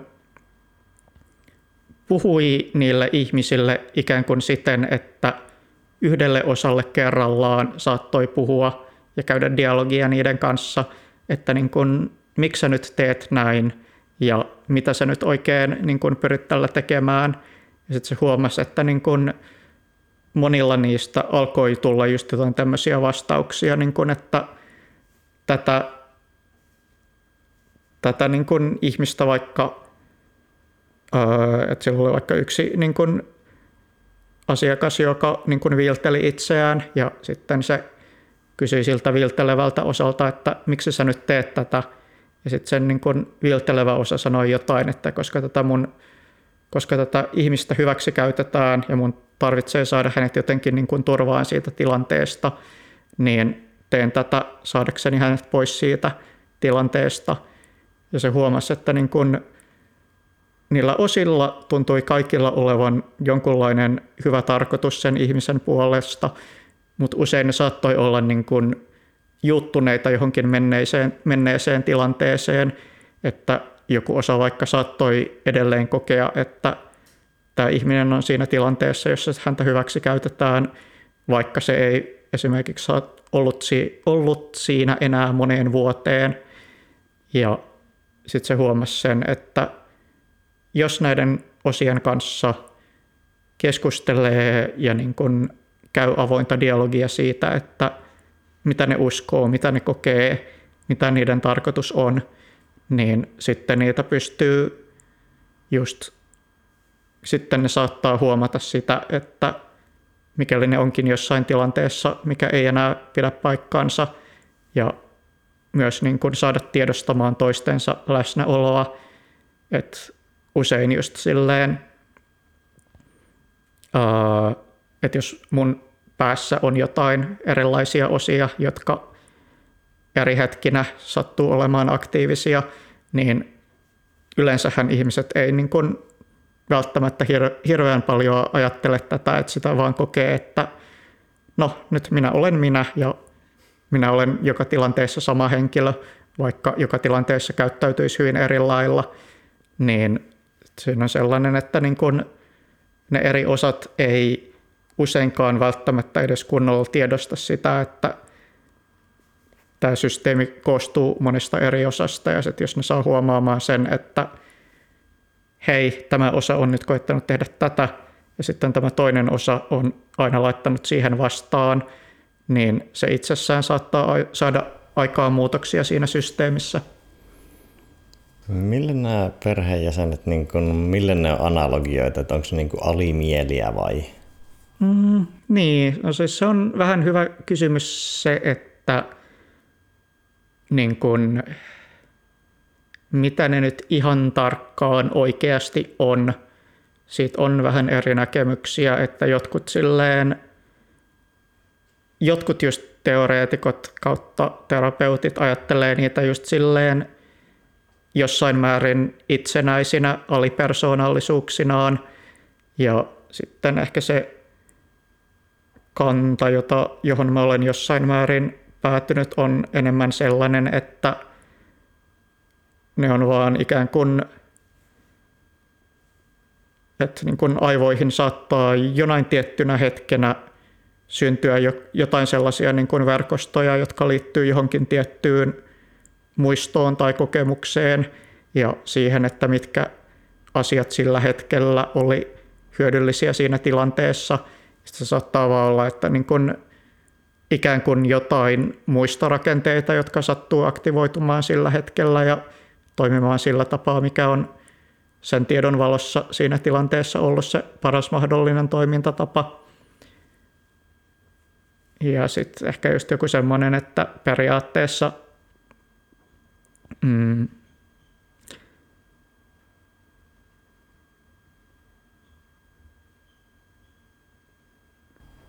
hukkasen ajatukseni. Joo, kysyn, kysyn sillä, kun mulla on ollut itsellä ainakin aiemmin, niin huomaan, että mulla on ollut ajoittain, johtuen tietysti niistä konteksteista, missä on kuullut niin kuin tämmöisestä tavallaan vähän niin kuin persoonajaosta tai perheenjäsenjaosta tai muista, niin resistanssia sitä kohtaan, kun mä oon huomannut, että ne ihmiset, ne ei pystyneet enää käyttämään sitä niin, kuin niin puhtaan työkalumaisena, mm.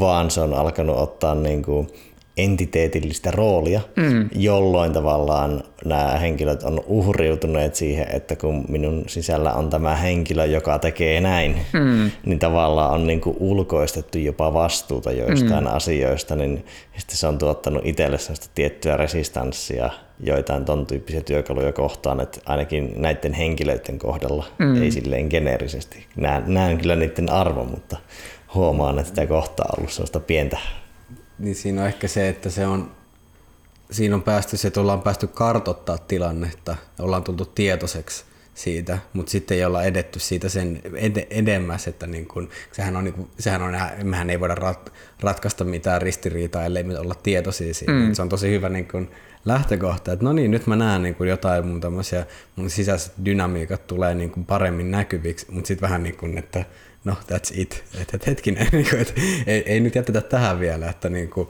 se, se olisi vähän niin kuin tällainen perheterapia tapaaminen, missä kaikki kertoo ne ongelmat ja sitten sen jälkeen on niin terapia päättyy, mm. vaan että niin jatketaan. Mutta tuossa, tuossa tota, mm, ja, ja vielä jos, jos joku miettii, että hei, tämä kuulostaa nyt, nyt ihan ufolta, niin mä voin sanoa, että niin tieto, hyvä esimerkki on siitä, että jos, jos kokee joskus tilanteen, missä on ei osaa oikein päättää tai on tosi vahva veto niin kuin kahteen eri suuntaan, niin mm. on mun mielestä niin kuin hyvä konkreettinen osa, esimerkki siitä, että milloin vähän niin kuin tämmöiset eri mielenosat voi niin kuin toimi, että miten ne osat toimii. Että sulla on, sulla on kaksi intentiota ja sitten ne vähän niin kuin vetää puolensa, mikä voi olla, että, no, että lähenkö salille vai vedänkö paketin Ben Jerry'siin. Niin sie, siellä on niin kuin kaksi osaa, jotka, jotka toimii. Ja sehän niin kuin ihmisethän joskus arkikielessä mm, käyttää kyllä. ihan silleen, niin kuin, että osa musta haluaa osa musta haluaa olla sun kanssa, mutta osa musta haluaa lähteä menee. Mm. Niin, että se on niinku semmoinen ihan niinku arki, arkinen esimerkki siitä, että mutta mut kun minä on kauhean, se on vähän niin kuin semmoinen jonkinnäköinen ajatusvirhe minä, mm. minästä tällaisena yksikkönä, ja niin kuin, että me puhutaan individuaalista ja me, meille tulee mieleen, että täällä se minä jossain on, että, että tässä, on, tässä on Lauri ja tuossa on Jussi ja siinä on Kai ja sitten me ajatellaan, että siellä on se yksi. Mm ilman, että se on enemmänkin systeemi, joka kasa, niin kuin nimenomaan muodostuu eri osista, jolloin se voi niin kuin tuntuu haastavalta, että niin kuin, ei, täällä on itse asiassa niin kuin lukuisia niin kuin keskenään rist, ristiriidassakin olevia osasia, mutta kun se, se minä on semmoinen, se on kauhean käytännöllinen mm. tapa niin kuin se, että sen sijaan, että mun täytyisi luetella kaikki teidän osat ja mun osat, mitä tässä, mitkä keskustelee, niin se minä on niin huoma, se on niin tosi conventional, mutta mm. sitten siinä on ehkä tiettyjä, niin kuin, ha, voi harhauttaa myös sitä ajattelua. Mm. Mm, millä tavalla tota niin kuin, sitten jos me, jos me nyt voidaan kun päästä tämmöiseen tilanteeseen, että me tullaan tietoisiksi niin kuin vaikka tämmöistä sisä, sisäistä dynamiikasta, mikä vaan, siihen on varmasti niin kuin terapeuttisia tekniikoita, ihan niin kuin myös havainnointi, niin kuin pysähtyminen niin kuin itsensä tarkkaan, reflektio ja näin, niin millä tavalla siitä voidaan niin kuin edetä vielä. Et vähän ollaan jo sivuttu niitä, mutta mm. voitaisiin vielä niin kuin siihen, siihen niin kuin tarkentaa, että mil, mil, mitä, me, mitä voidaan tehdä siinä vaiheessa, kun huomataan näitä ristiriitaisia osia, niin miten niin kuin ed, niin kuin selvittää sitä ristiriitaa. Mm. Mm, sitä nyt helposti kuvaisi?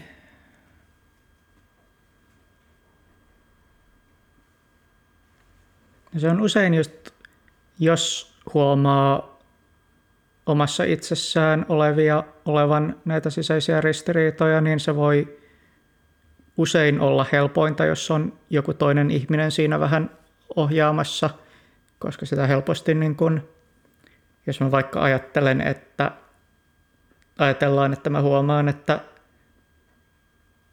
että sanotaan, että mulla on koen vaikka, että mulla on vaikeuksia saada töitä tehtyä ja sitten mä ajattelen, että minulla on nyt tämä ongelma siitä, että en tee tarpeeksi töitä, joka minun tarvitsee ratkaista, niin sitten jos ajatellaan, että mielessä on just silleen ikään kuin yksi osa, joka kokee, että nyt minun tarvitsee tehdä töitä ja toinen osa, joka kokee, että nyt en halua tehdä töitä, niin siinä ikään kuin jos lähtee siihen siitä näkökulmasta, että nyt haluan ratkaista tämän tilanteen, niin sitten on ikään kuin jo silloin sitä prosessia käytännössä ohjaa se osa, joka on sitä mieltä, että nyt tämä niin kuin työnteko olisi, olisi se oikea asia. Ja sitten sitä voi, sitten kun se oikeastaan se niin kuin yksi olennainen osa siinä prosessissa on se, että lähestyy sitä sellaisesta näkökulmasta – että ei nyt ole ennakko-oletusta siitä, että niin kuin mikä näistä osista on oikeassa, vaan koitetaan aidosti saada dialogia niiden välille, niin sitten se on aika vaik- voi olla vähän vaikeaa saada aikaan, jos lähtee siitä tota, tietyn osan näkökulmasta, mutta Mutta kyllä sitä sitten niin kun on huomannut, että saattaa olla jotain tällaisia, että niin kun, jos vaikka ikään kuin kirjoittaa, voi koettaa esimerkiksi kirjoittaa paperille niiden niin kun kahden osan välistä dialogia, että usein, usein joku tämmöinen niin kuin saattaa tapahtua vähän niin kuin spontaanisti, jos niin kuin kertoo jollekin ystävälle siitä, että minulla nyt on tällainen ristiriita ja sitten alkaa ääneen sille toiselle ihmiselle käymään sen asian eri puolia ja sitten tota, 15 minuuttia, kun on höpöttänyt toisaalta yhdestä näkökulmasta ja toisaalta toisesta ja sitten kaikki osat on saaneet äänensä ja sitten ystävä ei ole ehtinyt missään vaiheessa sanoa mitään ja sitten tajuaa asian ratkenneen ja on silleen, että kiitos, tämä oli erittäin tota, arvokasta. Uh, helpossa tapauksessa. Mutta sitten toki jos on tällaisia, että niin kun on tällaisia tilanteita, että saattaa usein olla, että ne niin kun, ikään kuin ne tietoiset syyt tehdä jotain asiaa ei ole niitä oikeita syitä, että jos vaikka, no jos käytetään taas tätä niin kuin poliittista esimerkkiä, että jos mulla on joku niin kuin,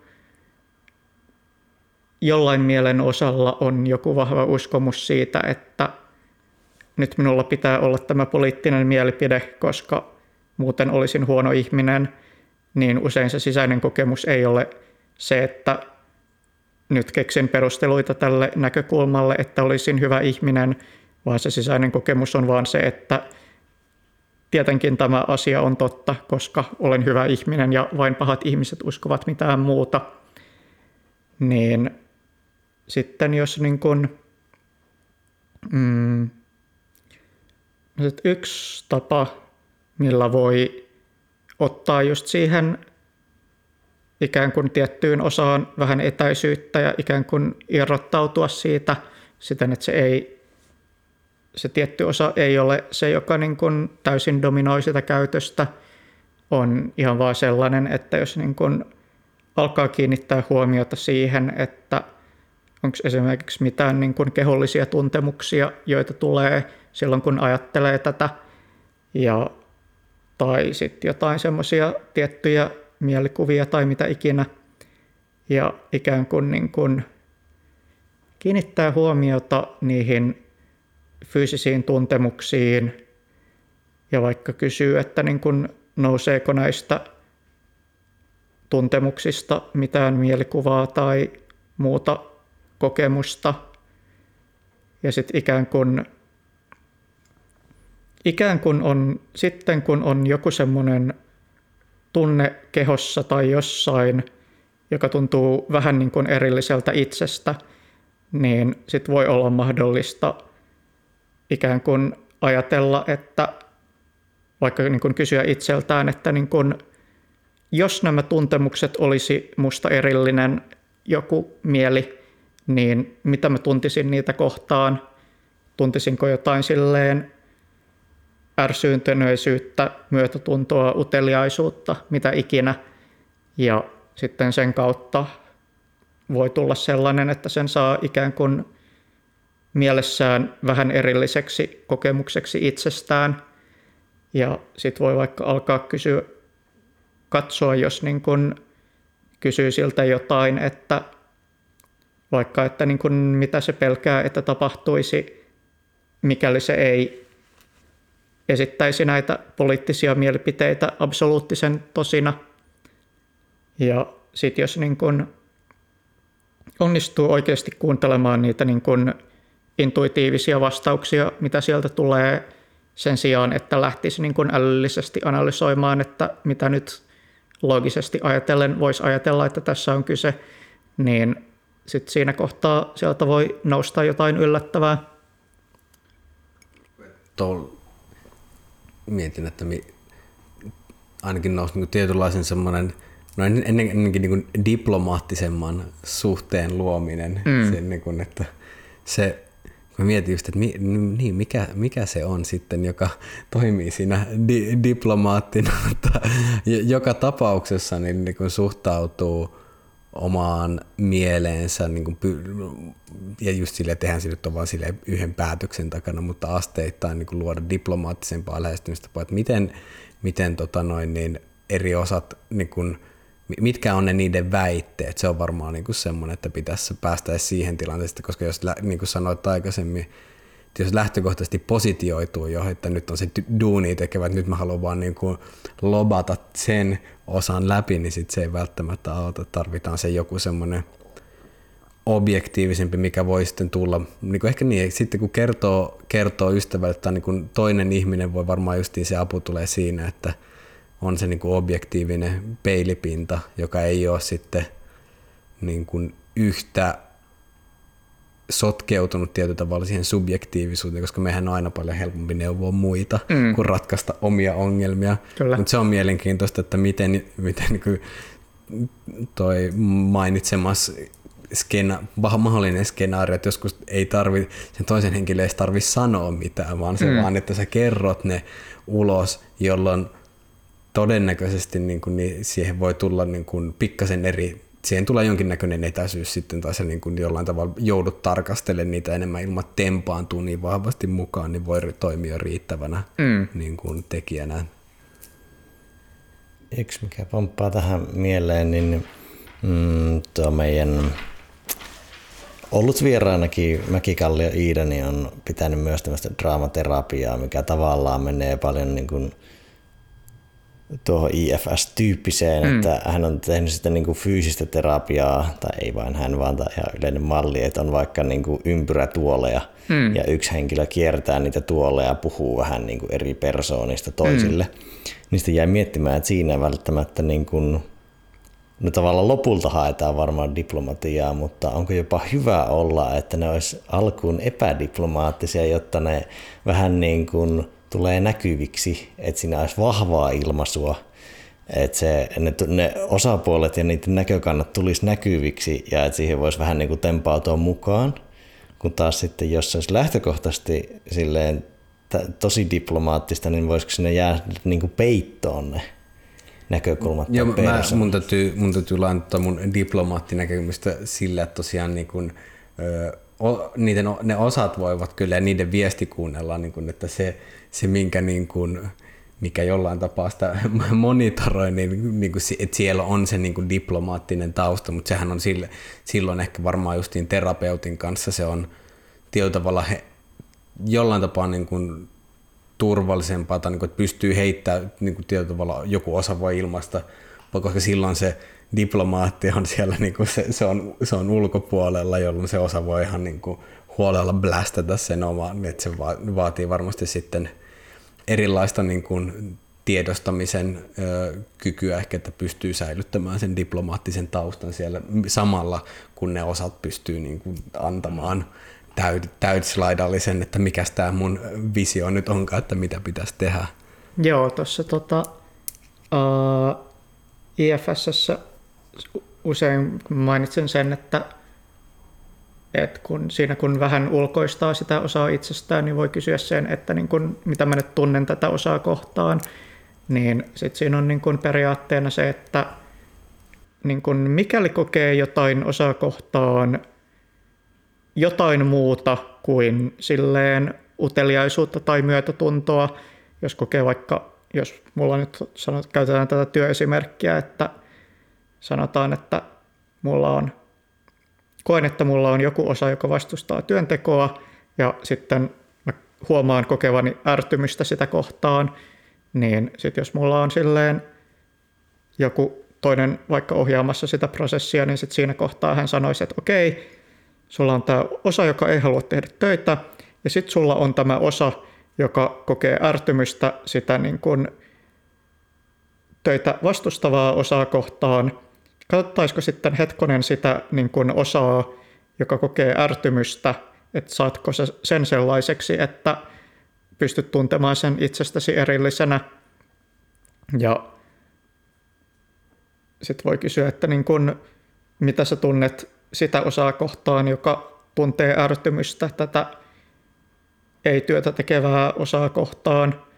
Ja jos, jos siihen on sellainen niin kuin myötätuntoinen, niin siihen on semmoinen myötätuntoinen ja utelias asenne, niin sit sitä voi kysy, pyytää sitä niin kuin ärtynyttä osaa, että hei, kun niin kun ymmärretään, että olet ärtynyt, mutta se voisi olla niin kuin hyvä tämän prosessin kannalta, jos me pystyttäisiin tarkastelemaan tätä töitä vastustavaa osaa niin kuin aidosti uteliaasta näkökulmasta, että sitten se voisi myös auttaa sun tavoitteisiin saada töitä aikaan, niin olisiko tälle ärtyneelle osalle okei, okay, jos se suostuisi siirtymään vähäksi aikaa syrjään ja päästämään tästä ärtyneisyyden tunteesta väliaikaisesti pois. Ja sitten voi olla, että se suostuu, tai sitten se voi olla, että sillä on joku protesti, tai voi myös olla siten, että sit kun kysytään, että niin kun, mitä tunnet tätä ärtynyttä osaa kohtaan, sitten siinä on joku kolmasosa, jolla on joku mielipide siitä ärtyneestä osasta. Sitten erityisesti, jos ihmisellä on joku semmoinen niin vakava juttu, jos on silleen monenlaisia tunteita kertynyt sen ympärille, niin sitten siinä saattaa olla silleen hyvin monta osaa, joilla voi olla vahvoja näkemyksiä näistä asioista. Ja sitten erityisesti siinä se voi olla hyvä olla se toinen ihminen ihan vaan silleen pitämässä kirjaa siitä, että no niin, mitkä kaikki osat tässä nyt on olleet ja milloin joku toinen, tota, milloin joku uusi osa tuntuu ilmestyneen tähän mukaan. Um, Mutta sitten toisaalta kyllä niin kun, vaikka nyt olen puhunut siitä, että miten hyödyllistä se toinen ihminen on, niin kyllä sitten myös niin kun ainakin oma kokemus ja tiedän monen muun ihmisen kokemuksen olevan myös se, että sitten silleen monessa tilanteessa kyllä sitä niin kun prosessia pystyy kyllä tekemään jonkun verran itsekin, etenkin jos on sit kun on vähän herkistynyt huomaamaan niitä osien läsnäoloja, niin sitten voi tulla helpommaksi just ikään kuin vähän niin kuin yksi kerrallaan astua kunkin osan perspektiiviin ja katsoa, että niin vaikka just kokemaan sen, että okei, nyt mä tunnen ärtyneisyyttä tätä yhtä osaa kohtaan, mutta jos mä nyt pyydän tätä ärtyneisyyttä, niin vähän astumaan sivuun tämän asian selvittämiseksi, niin kyllä sitä niin kuin usein voi itsekin saada aika paljon aikaan siinä. Mutta sitten se tosiaan vaihtelee tosi paljon, että jotkut asiat on sellaisia, joita olen saanut silleen omassa päässäni selviteltyä itse hyvin ja sitten jotkut on sellaisia, että siihen tiettyyn perspektiiviin on vaan juuttunut niin vahvasti, että sit on ollut pakko olla toinen ihminen siinä, että siitä olisi saanut irrottauduttua. Se, mikä itsellä nousi tuosta mieleen ja nousit se jo varmaan 50 minsaa sitten, niin se, että joitain perspektiivejä voi olla vaikea ottaa tai katsoa niin kuin isosti niiden näkökulmasta, niin jäin sitten miettimään, että jos tätä tekisi tosi pitkällä aikajänteellä, mm. niin tavallaan kun tunnistaisi hetkiä, milloin on vahvasti jossain positiossa, mm. niin tekisi itselleen vähän niin kuin ääniformaatin korinttilaiskirjeitä, eli nauhoittaisi audiona sen näkökulman, ja sitten vastaisi siihen, kun seuraavan kerran huomaa olevansa jossain tietyssä positiossa, mm. jolloin siihen saisi tavallaan niin kuin tiettyä niin kuin tausta-autenttisuutta mukaan suhteessa siihen, että yrittäisi samassa hetkessä tehdä mm. sitä erittäin hidasta, mutta tuo voisi olla yksi keino päästä niin kuin syvemmälle niihin positioihin ja näkökulmiin. Joo, ja noinhan se on usein, että sellainen, että hyvin usein on joku sellainen, että joku jossain tietyssä tilanteessa tulee vain se tietty reaktio ja ajattelumalli ja sitten vahvasti vaan menee sen mukana. Ja sitten jälkikäteen alkaa miettimään, että hetkonen niin, olikohan toi nyt silleen, olikohan tuossa nyt jotain, jota kannattaisi tutkiskella? Ja sitten jälkikäteen voi olla se mahdollisuus koettaa pureutua siihen, että niin kun mistä tuossa nyt oli oikeasti kyse, kun tuossa tilanteessa reagoin noin millä mm, tota noin, niin, kun mulle tulisi ainakin mieleen, että meditaatio voisi olla aika hyödyllinen mm. työkalu niin kuin, niin kuin auttamaan monella tuon prosessin tasolla hava, jo pelkästään siitä havainnoinnista, mutta myös tietyillä tekniikoilla sen tarvittavan myötätuntoisen taustan luomisessa. Mm. Ootko sä kokenut tämän tyyppistä Joo, ehdottomasti, että um, että niin kuin selkeästi on ollut sellainen tunne, että monet meditaatiotekniikat, mitä on harrastanut, niin on silleen vahvasti auttanut tuollaisissa, että no yksi on semmoiset yleiset niin kuin, yleiset just semmoiset niin kuin ylipäätään mindfulness kiinnittää huomiota oman mielensä sisältöihin tyyppiset ja just sellaiset, että niin kun pystyy vähän irrottautumaan siitä sillä hetkellä päällä olevasta reaktiosta ja katselemaan sitä vähän sivusta, niin ne on olleet selkeästi niin kuin just synergisoituu hyvin tuollaisten tekniikoiden kanssa. Ja sitten sellainen niin kuin, yksi sellainen meditaatio-opettaja kautta kirjailija kuin Locke Kelly, niin se on ihan eksplisiittisesti just niin kuin yhdessä kirjassaan uh, The Way of Effortless Mindfulness, niin se eksplisiittisesti yhdistää joitakin just silleen ns. non-duaalisia meditaatioperinteitä IFSn teoriaan ja just puhuu siitä, että niin kun,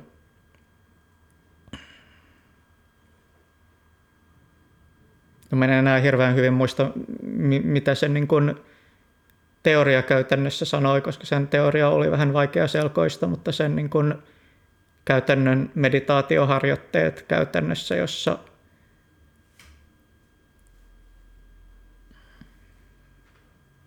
jotka oli semmoisia niin lyhyitä harjoitteita, missä vähän niin kuin ihan vaan silleen muutaman sekunnin aikana vähän niin kuin kiinnittää huomiota siihen, että vaikka, että mitä ääniä mä kuulen, sitten kun kuuntelen niitä ääniä, niin, niin kun, mitä musta tuntuu, että kuka on se minä, joka kuulee äänet, että mitä tuntemuksia siihen äänen kuulemiseen liittyy ja tuollaisia aika lyhyitä, niin sitten ne kanssa silleen hyvin yhdistyy siihen, että voi kiinnittää huomiota johonkin kokemukseen tunteistaan tai osistaan.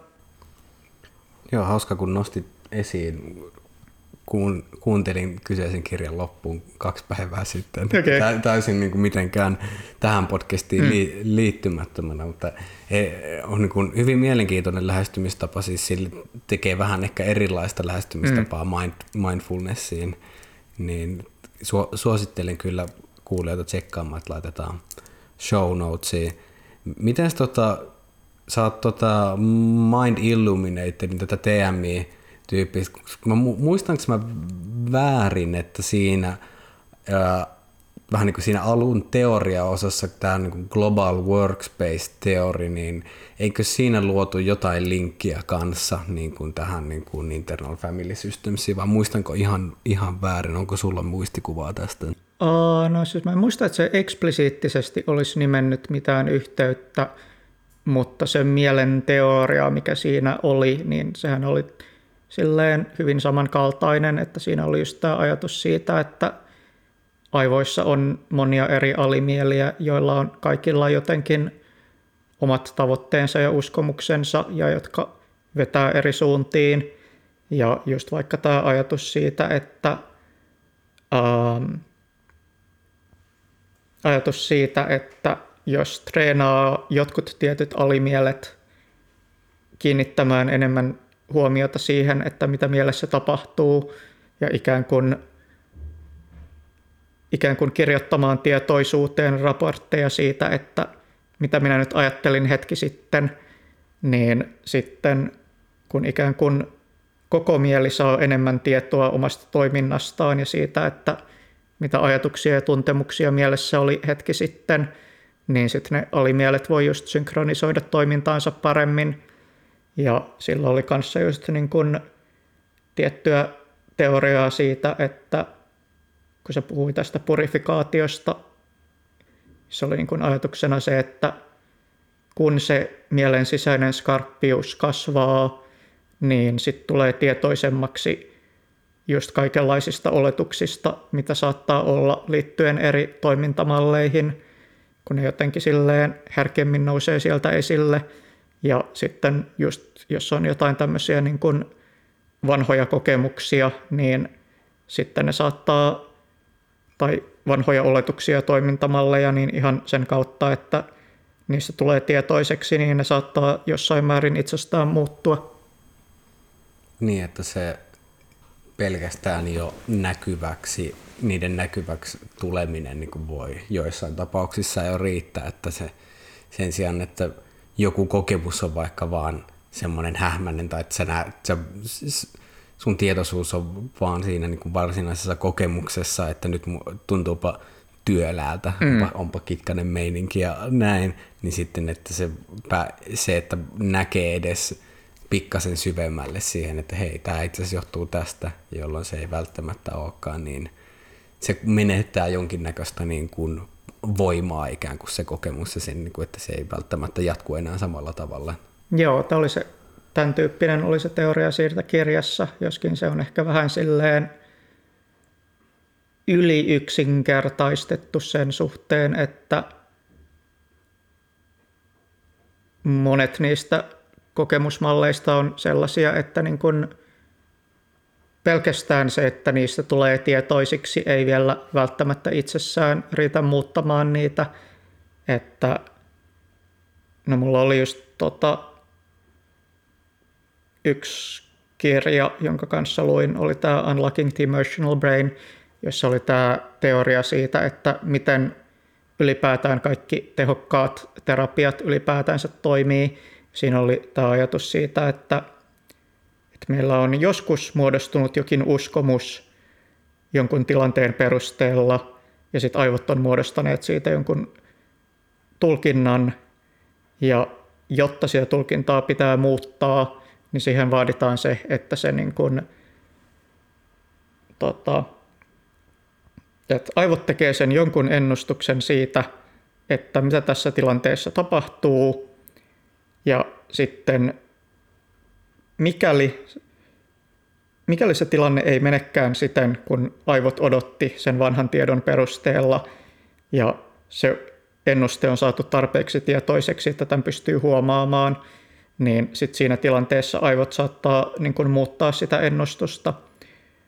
Ja sitten joskus se voi tosiaan olla niin kuin tarpeeksi ihan vaan se, että jos me saadaan esille näitä vanhoja oletuksia ja toimintamalleja, ja sitten meillä on myöhemmin tullut jotain muuta tietoa, joka on sen kanssa ristiriidassa, niin ihan vaan se, että saa jonkun tällaisen uskomuksen eksplisiittiseksi voi riittää siihen, että mieli huomaa, että hetkonen, tässä ei nyt ole mitään järkeä, mutta sitten kuitenkin meillä voi olla niin kuin paljon sellaisia uskomuksia, joihin vaikka saattaa tarvita sitä niin kuin ulkopuolista näkökulmaa, että jos mulla on vaikka, mulla voi olla joku semmoinen tulkinta, että jos mulla on joskus vaikka jonkun lapsuuden kokemuksen perusteella muodostanut sen uskomuksen, että no kaikki, muut, kaikki ihmiset nyt on pahoja ja itsekkäitä, ja sitten mä olen niin kuin tulkinnut kaikki sen jälkeiset kokemukset ikään kuin sen linssin läpi,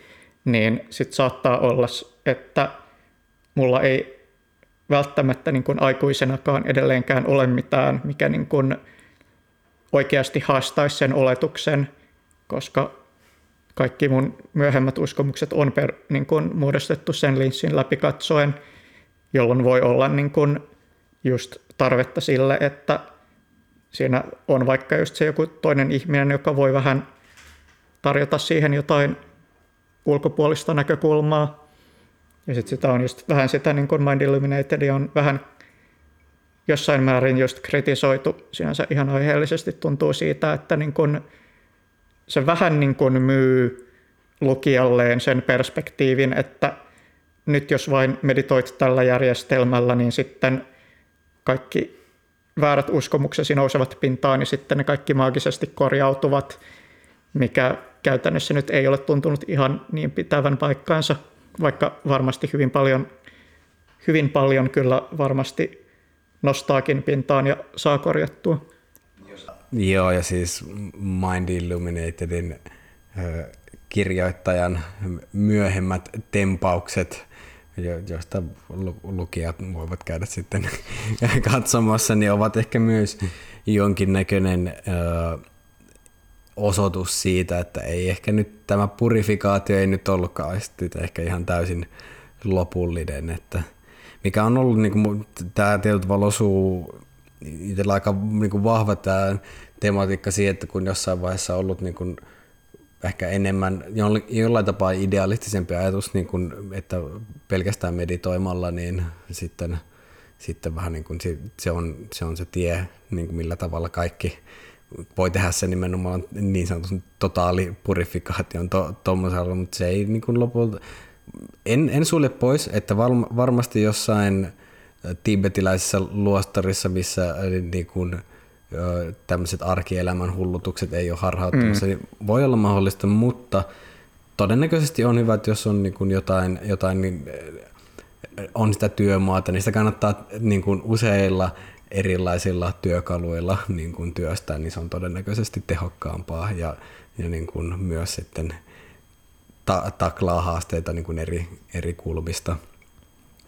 Mä erityisesti tykkäsin siitä, mitä yhden yksi meditaatioretriitti, jolla mä olin, niin sen vetäjä, tota, mä sanoin tämän englanniksi, mutta vapaasti suomennettuna se sanoi suunnilleen, että, niin kun, tota, uh, että niin kun, on mahdotonta erottaa sisä, sisältäpäin sitä, että oletko valaistunut vai, vai täysin harhainen, uh, mikä on se syy, miksi kannattaa olla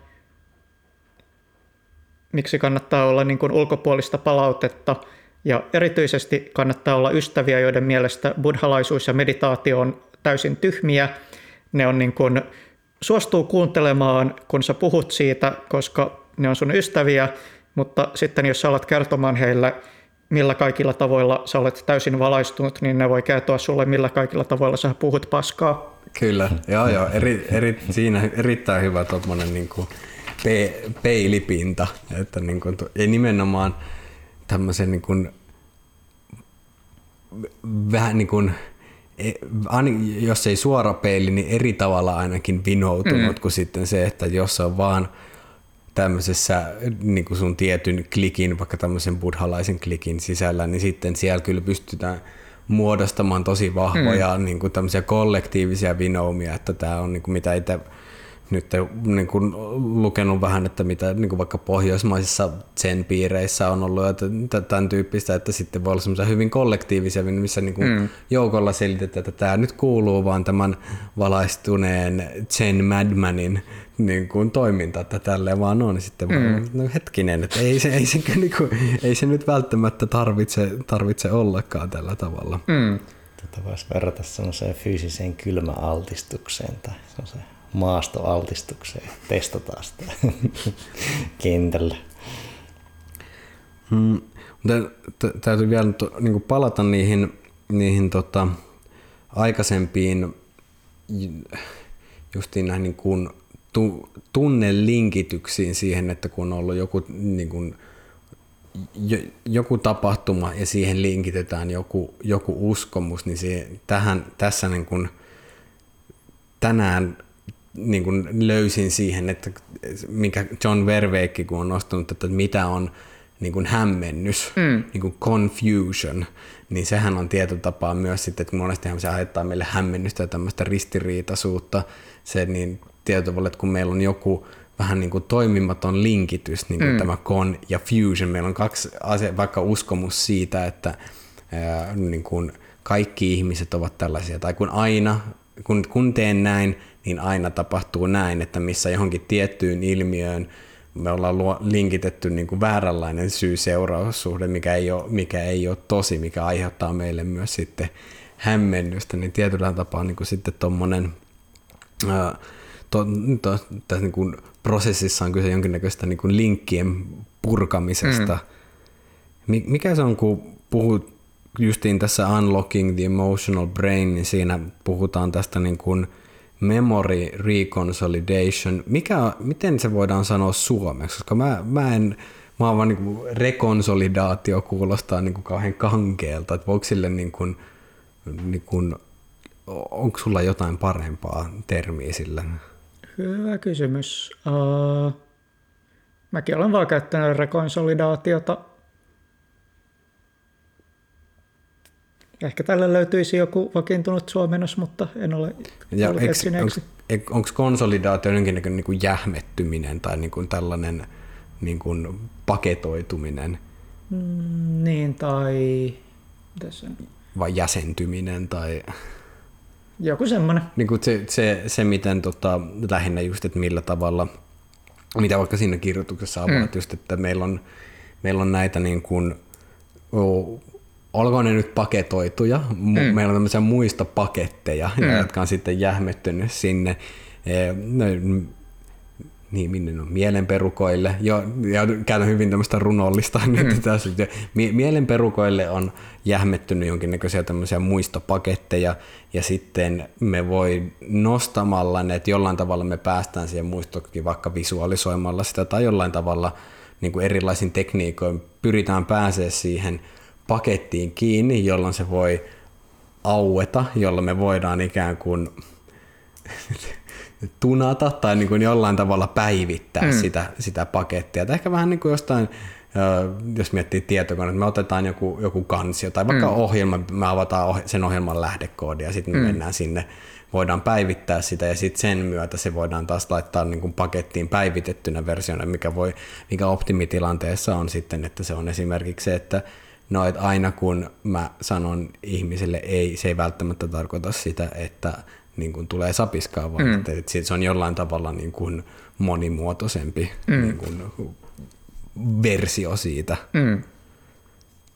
Mutta joo, toi, toi tota, tai, tai jos, jos kuulija tietää, että mikään tälle reconsolidationille löytyy joku tämmöinen suomenkielinen sana, niin laittakaa ihmeessä, koska mä yritin gradun kanssa löytää tota ja mm. en, en vaan niin kuin, siis en löytänyt mm. niin kuin, hyvää sille. Voin toki tästä nopeasti kännykältä vilkaista. Mä tiedän yhden sanaston, jossa se saattaa olla, jos se on jossain. Ainakin Helsingin avoimen yliopiston psykologian sanaston mukaan trace consolidation on muistijälkien vakiintuminen. Okei, okay, no niin. Eli voidaanko puhua niin kuin jonkinnäköistä vakiinnuttamisesta tai va- vakiintumisesta, että se on niin kuin uudelleen vakiinnutetaan sitten tämä muisto? Ilmeisesti. No niin, loistavaa, että se niin kuin... nyt tämäkin selvisi, mahtavaa. Kyllä. Vieläkö se olisikin niin helppoa, että voisi vaan avata sen arkiston ja päivittää. Se saattaa vaatia niin kuin useita palaamiskertoja. niin joo, se, se että se, tietokone analogiat on sen takia niin viehättäviä, kun niissä kaikki on niin yksinkertaista, että kun on tietyllä mm. kuolleita systeemejä, joissa ei ole sitä samanlaista kompleksisuutta mm. kuin ihmisessä, niin se päivittäminen on huomattavasti helpompaa. Mm. Ja jotkut noistahan on just silleen, että jotkut niistä tulkinnoista saattaa olla vaikka just, vaikka just jostain silleen tosi varhaiselta ajalta, kun oli vaikka silleen vuoden vanha ja ei ollut vielä hirveästi kielellistä osaamista, niin sitten se, että niitä saa sieltä jostain esille, voi just olla tosi vaikeaa. Et kun just puhuin alussa siitä ideaali vanhempi meditaatiosta, niin sitten esimerkiksi siinä on huomannut, että jos sikäli kun onnistuu kuvittelemaan itsensä jotenkin silleen tosi pieneksi lapseksi, niin sitten se voi jotenkin nostaa esille sellaisia vanhoja kokemuksia, jotka tuntuu sellaisilta, että, että niin kuin varmaan on vaikuttaneet mun käytökseen aikuisiällä, mutta en tiedä, miten mä olisin päässyt näihin muulla tavoin kiinni. Hmm. Niin, mielen, mielenkiintoinen näkökulma kyllä silleen, että se voi olla justiin – nyt, nytten aikuisenahan se on vähän niin kuin helppo täältä näin, niin kuin, mutta niin kuin sanoin, että no, olisi pitänyt tehdä tätä, mutta ei niin kuin tunnetasolla päästä siihen ja myös sitten, että on paljon mitä on unohtanut, mm. että se on niin kuin, mä itse mielen sen, että keho muistaa, että se on jollain tavalla kyllä niin kuin varastoitunut mm. tonne, mutta se on siihen on tullut niin paljon uutta koodia mm. päälle, mm. että se ei vaan niin kuin tietoinen, tietoinen mieli ei siihen ihan niin kuin helpolla pääse mm. käsiksi, mutta sitten toki kun tekee, tekee tota, niin kuin jonkinnäköistä kehotyöskentelyä mm. tai vastaat, missä niin kuin pyritään, pyritään niin kuin tie, intentiaalisesti, niin sitten voi olla, että okei, että hei, täältä, täältähän löytyy kaiken näköistä, mutta se on vaan just, että mikä arkikokemuksessa voi olla, että kylläpäs jumittaa mm. joku t- tietty paikka. Tämä kummasti, mutta sitten kun sitä oikealla tavalla tökkäsee, niin sitten huomaakin, että aha, tämä purkautuu jonkinnäköistä tun, tunneajatuskimppua. Mm. Niin. Kyllä. Tästä hyvä esimerkki, yksi tuttava hieroja, mä aiemminkin kertonut podcastissa, mutta kaikki eivät ole kaikkia jaksoja kuunnelleet, niin just se, että kun on niin kuin vanhempia naisia tai keski-ikäisiä naisia hieronnassa, mm. ja sitten kun hieroo rinnan aluetta, niin saattaa se perus small talkki vaihtua siihen, että aletaan puhumaan 20 vuoden takaisesta avioeroista mm. ja niin kuin tavallaan se keskustelun tone saattaa muuttua minuutissa niin kuin aivan toisenlaiseksi. Mm. Sitä alkaa purkaantumaan tosi paljon. Se on tosi mielenkiintoinen esimerkki, että hieroja sanoi, että se on käynyt niin kuin tosi toistuvasti. Mm. Ja ei vaan sama henkilön kanssa, vaan aika monen henkilön kanssa. Mm. Tämä on kyllä itse asiassa, kun miettii, mietin tota, niin kuin meditaatiota kanssa, tämmöistä kehoskannausmeditaatiota, mm. niin siinä yllättäviä niin kuin kokemuksia tulee, että sitten kun ke- pitää pitemmän aikaa vaikka rintakehän mm. siellä on niin kuin mo- monesti esimerkiksi niin kuin suru voi mm. olla se tosi vahva tunne, mikä nousee. Ja muistan, muistan tota yhdellä retriitillä, milloin justiin tehtiin tämmöistä kehoskannausmeditaatiota, niin kyllä siellä niin kuin pientä nyyhkytystä kuuli sitten, sitten niin kuin ympärillä. Ja niin mm. itsekin kyllä niin kuin tunsi sen niin kuin nimenomaan, että, että se rintakehän alueella, niin sitten se, se niin kuin tuntuu ainakin, että se, se sinne kerääntyy mm. niin kuin tavaraa. Palataan tuohon niin kuin kokemuksiin ja muistojen vähän niin kuin käsittelyyn, niin just se, että jos ne on tavallaan se tilanne ei ole niin kuin tässä tapahtunut vaikka tosi nuorena ja lapsena. Mm. Ja sitten tavallaan, että jos sitä rupeisi käsittelemään sen, että tässä tilanteessa tapahtui, nyt se triggeröi tätä tai se niin sanotusti herätti minussa tämän minän osan tai persoonan tai siinä kävi näin, niin se on just vaikea, kun sitten on tavallaan voi jossain toisessa tilanteessa se voi triggeröityä vähän eri tavalla. Mm. Ja tavallaan niitä kokemustilanteita on niin paljon, mm. millä lähestyä, niin se on, niin kuin, se on vähän semmoinen tuohon ohjelmistovertaukseen tuli mieleen, että, että kun me ei pystytä rakentamaan tyhjältä pohjalta koodia, että kyllähän tämä on niin kuin, mielen kehittäminen on vähän niin kuin semmoinen, yrität integroida kaikki Suomen sote-järjestelmät yhteen. Mm. Että sä tavallaan sulla on niin se muiden kirjoittama koodi, mm. niin sanotusti muiden kirjoittama koodi, niin se on sillä taustalla mm. ja sä et tiedä yhtään miltä pohjalta se on tehty ja sitä on tehty vähän eri kielillä ja näin ja sitten sä rupeat vaan työstää ja tavallaan vähän niin kuin voim, no jopa voimallakin mm. Integroit niitä yhteen pitäen silti ne vanhat, koska aina ei pysty poistamaan vanhoja. Se on mm. semmoinen uskomaton ohjelmistokehitysprojekti. Joo, ja sitten on myös tällaista, että mm, just tuohon että saattaa vaikka löytää, että, että on joku toimintamalli ja sitten löytää jonkun kokemuksen, joka tuntuu liittyvän siihen. Ja sitten jos vaikka sanotaan, että, sanotaan, että löytää jonkun aiemman kokemuksen, jossa tunsi itsensä jotenkin avuttomaksi ja sitten saa jotenkin käsiteltyä sen siten, että niin kun, okei, tuossa tilanteessa olin avuton, mutta nykyään en ole sitä enää, niin sitten ehkä saa sen käsiteltyä, mutta sitten joskus myöhemmin niin kun ilmenee, että se ikään kuin se sama käytösmalli on kuitenkin edelleen olemassa, mutta vielä jotenkin hienovaraisempana.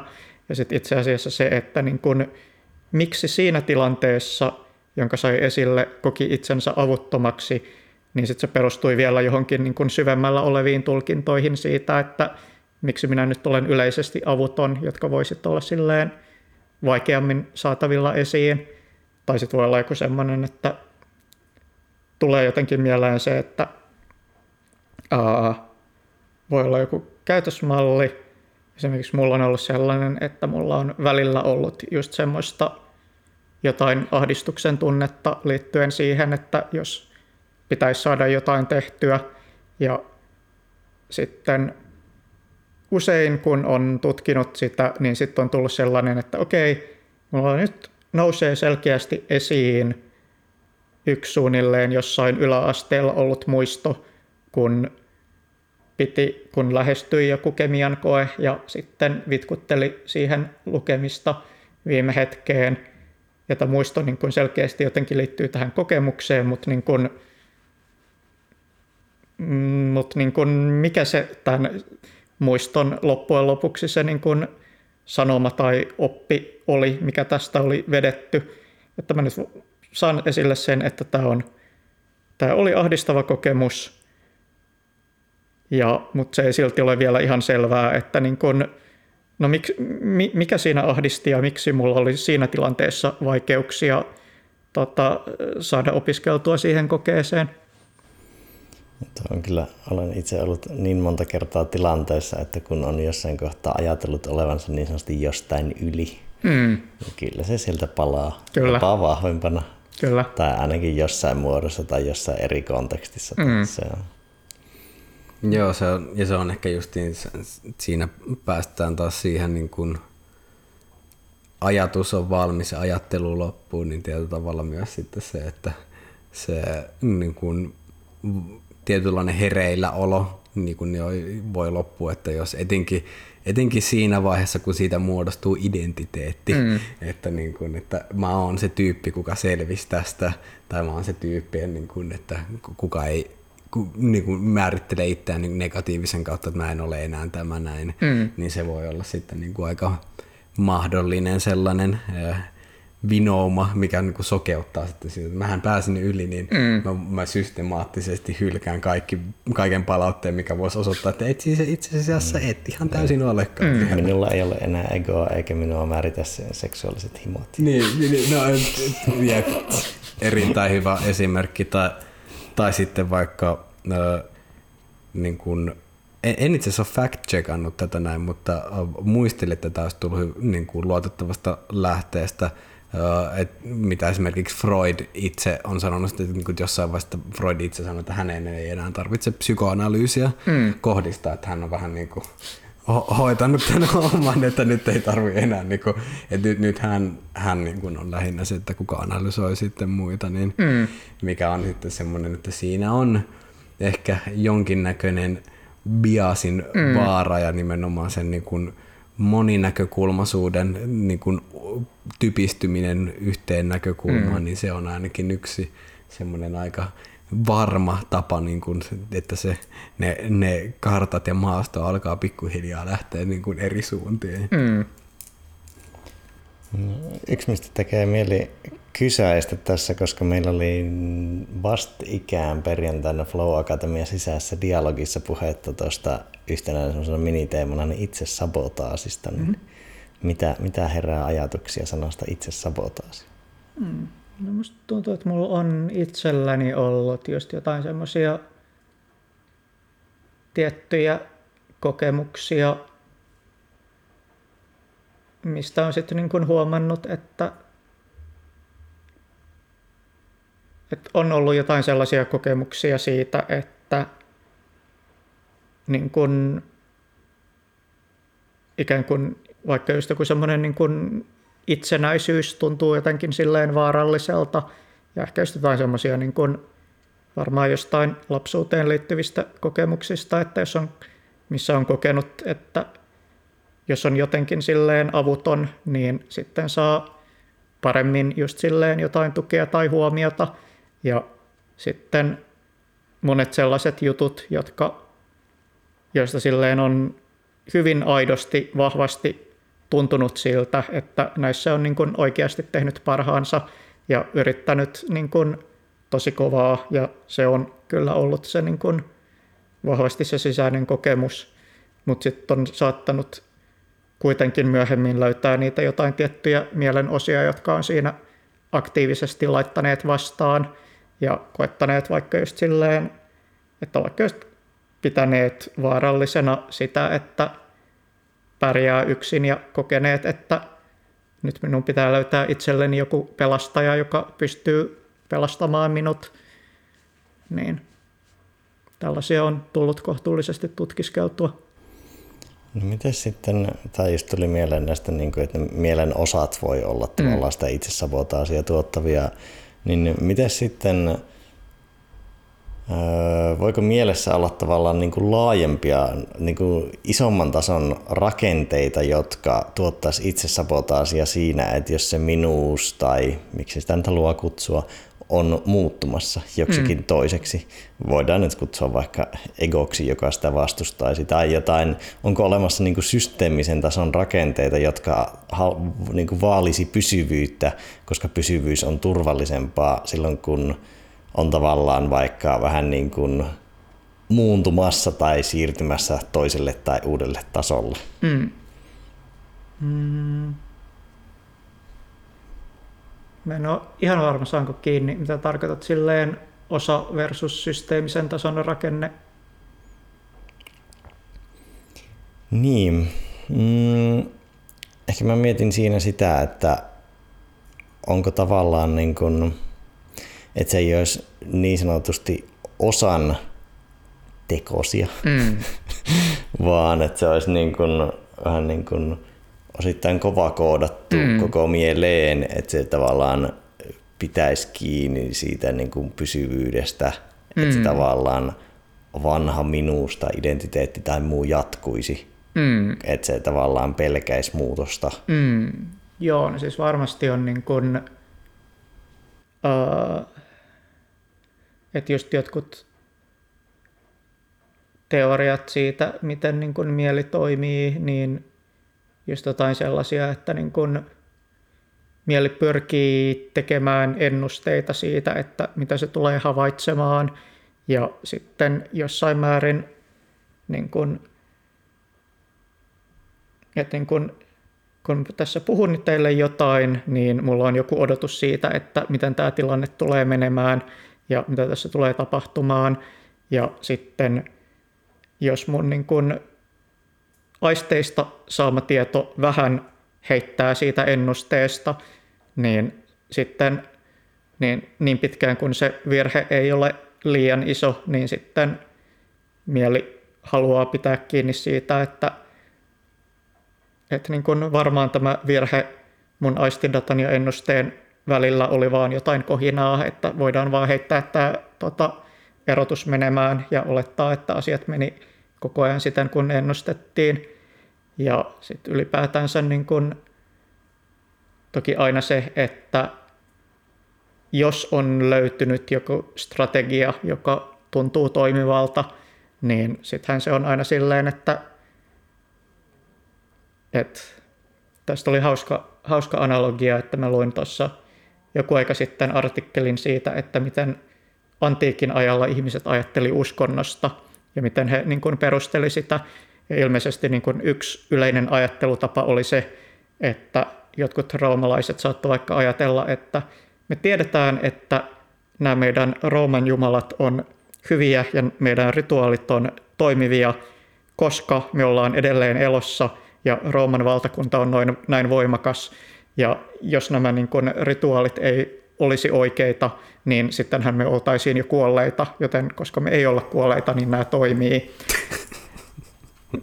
Mikä sillä kuulostaa hassulta, mutta siinä on tavallaan se tietty pointti siitä, että jos sä olet edelleen elossa, niin sä oot todennäköisesti tehnyt jotain oikein, ja sitten kaikki, kaikki, mitä ei ole aiemmin testattu, niin se voi olla vaarallista niin siinä on ihan hyviä syitä pitää kiinni niistä aiemmista toimintamalleista ja koittaa pysytellä niissä. Niin, koska se niin kuin mikä tahansa niin kuin, uusi on tuntematonta mm. ja niin kuin, uudenlaiset toimintatavat ja eri mielet toimii eri tavoilla, mutta joissain tapauksissa niin kuin tuntuu, että mieli mieluummin valitsee sen tutun ja turvallisen va, vaikka se olisi havaittukin jossain määrässä niin kuin toimimattomaksi, mm. mutta siitä huolimatta, että se niin kuin u, uusi tuntuu vielä nihkeämmältä tai niin kuin ajatukselta niin parempi turva, turvautua siihen vanhaan. Mm. Ja sitten myös toki se, että, että jos on kokee olevansa jollain tavalla menestynyt, mm. niin sitten voi ehkä taas tulla semmoisia niin kuin jollain tapaa epätosia assosiaatioita, että tämä, tämä menestys on nimenomaan juuri tämän niin kuin näiden tiettyjen rituaalien tai toimintatapojen niin kuin taustalla, mm. mikä, mikä on varmasti, varmasti niin kuin, sitten taas, että, jos henkilöillä on vaikeuksia päästää jostain semmoisista elämäntavoista, vaikka, niin kuin, vaikka, vaikka työnarkomania tai tämmöinen, että mm. niin kuin, no, mä olen tässä, mä, mulla on hieno talo ja mulla on nämä kaikki hienot jutut tässä, näin menestynyt ura, kaikki on sen takia, että niin kun, mun on vaan pakko grindata 80 tuntia mm. niin kun, päivä, vaikka se ei välttämättä pitäisi paikkansa, että voisi mm. todennäköisesti, jos tekisi 40 tuntia, niin voisi saada vielä parempaa, mutta sitten että siitä, sitä ei ole tietyllä tavalla testattu. Mm. Ja mun niin tuohon aikaisempaa vielä että siitä niin kuin tuttuudesta, että muistaakseni on niin kuin, tämä on ihan niin kuin tut, tutkit, tai niin kuin, ha, ha, niin kuin yleinen ilmiö, tai en tiedä kuinka yleinen, mutta ainakin niin kuin tunnistettu ilmiö esimerkiksi justiin uh, vaikka niin kuin parisuhdetilanteessa, missä, tota, missä henkilöt tiedostaa olevansa niin kuin tosi nihkeessä mm. jamassa. Ja niin kuin, että tämä, tämä ei vaan niin kuin, tämä, tässä suhteessa oleminen ei ole hyvä juttu, mm. mutta tästä suhteesta lähteminen, mm. mikä niin, kuin, niin sanotusti objektiivisesti olisi kaikin puolin niin kuin järkevää, mm. niin se on kuitenkin niin kuin tunnetasolla niin epämiellyttävä niin kuin ajatus, että mieluummin, mieluummin ottaa sen tutun ja turvallisen mm. vankilan kuin sen tuntemattoman, joka on, mm. niin kuin, se on niin kuin, tavalla, se on hyvin inhimillistä, missä on myös niin kuin, mm. jo, jo, niin kuin jollain tapaa niin kuin, traagisia elementtejä. Mm. Joo, kyllä, että semmoinen, just semmoinen ajatus siitä pienimmästä pahasta, että jos ihminen tiedostaa, että tämä ei nyt ehkä ole ihan järkevää, mutta ei myöskään tiedä, että mikä sitten todennäköisesti olisi parempi toimintatapa, niin eihän sitten siinä oikein ole muita vaihtoehtoja kuin jatkaa siinä, mikä tuntuu pienimmältä pahalta. Toi on niin kuin mielenkiintoista, mitä aikaisemmin nostit justiin tuosta, kun aivot luo justiin näitä ennusteita mm. ja sitten, että voi olla justiin taipumus sitten niin pitää siitä, että vaikka tulee ennusteen kannalta ristiriitasta tietoa, niin kuin, tai joka niin kuin, tavalla murtaa sitä ennustetta, niin sitten sen sijaan, sen signaalin sijaan se nähdään kohinana, niin se on, se on mielenkiintoista, mitkä on ne mekanismit siellä taustalla, että mm. koska, koska jo, joissain tapauksissa se, se otetaan sisään se signaali ja joissain tapauksissa kohinana, niin se, se mekaniikka ehkä taustalla justiin, että miten, miten tätä ei nyt tarkoita, että aivot on niin kuin joku höyrykone, tai mm. niin, mutta mit, mitkä ne on ne lainaavat, miten, miten asiat toimii, että mitkä, mitkä esimerkiksi vahvistaa sitä tendenssiä mm. siihen, että otetaan mieluummin, pysytään siinä vanhassa ennusteessa. Mm. Ja jotkut niin kun ympäristöthän on sellaisia, että siinä että sun nimenomaan kannattaa vahvasti pysyä siinä vanhassa ennusteessa. Että vaikka just, ehkä vaikka joku semmoinen, jos pelaa jotain pokerin tyyppistä, jossa sulla saattaa olla se, että niin kun siinä, että niin kun tietyssä tilanteessa sun saattaa olla järkevää toimia tällä tapaa, mutta sitten siinä on niin paljon satunnaisuutta, että iso osa niistä kerroista, kun sä toimit sillä tapaa, niin sä kuitenkin häviät sillä, mutta sä kuitenkin loogisesti tiedät, että tämä nyt oli silleen se oikea pelitapa, niin sitten sun pitää siinä ikään kuin just niin kuin pitää kiinni siitä, nimenomaan pitää kiinni siitä ennusteesta, että tämä on nyt se oikea tapa toimia tässä tilanteessa, ja vaan jättää huomiota se, että jos sulle tulee ristiriitaista tietoa.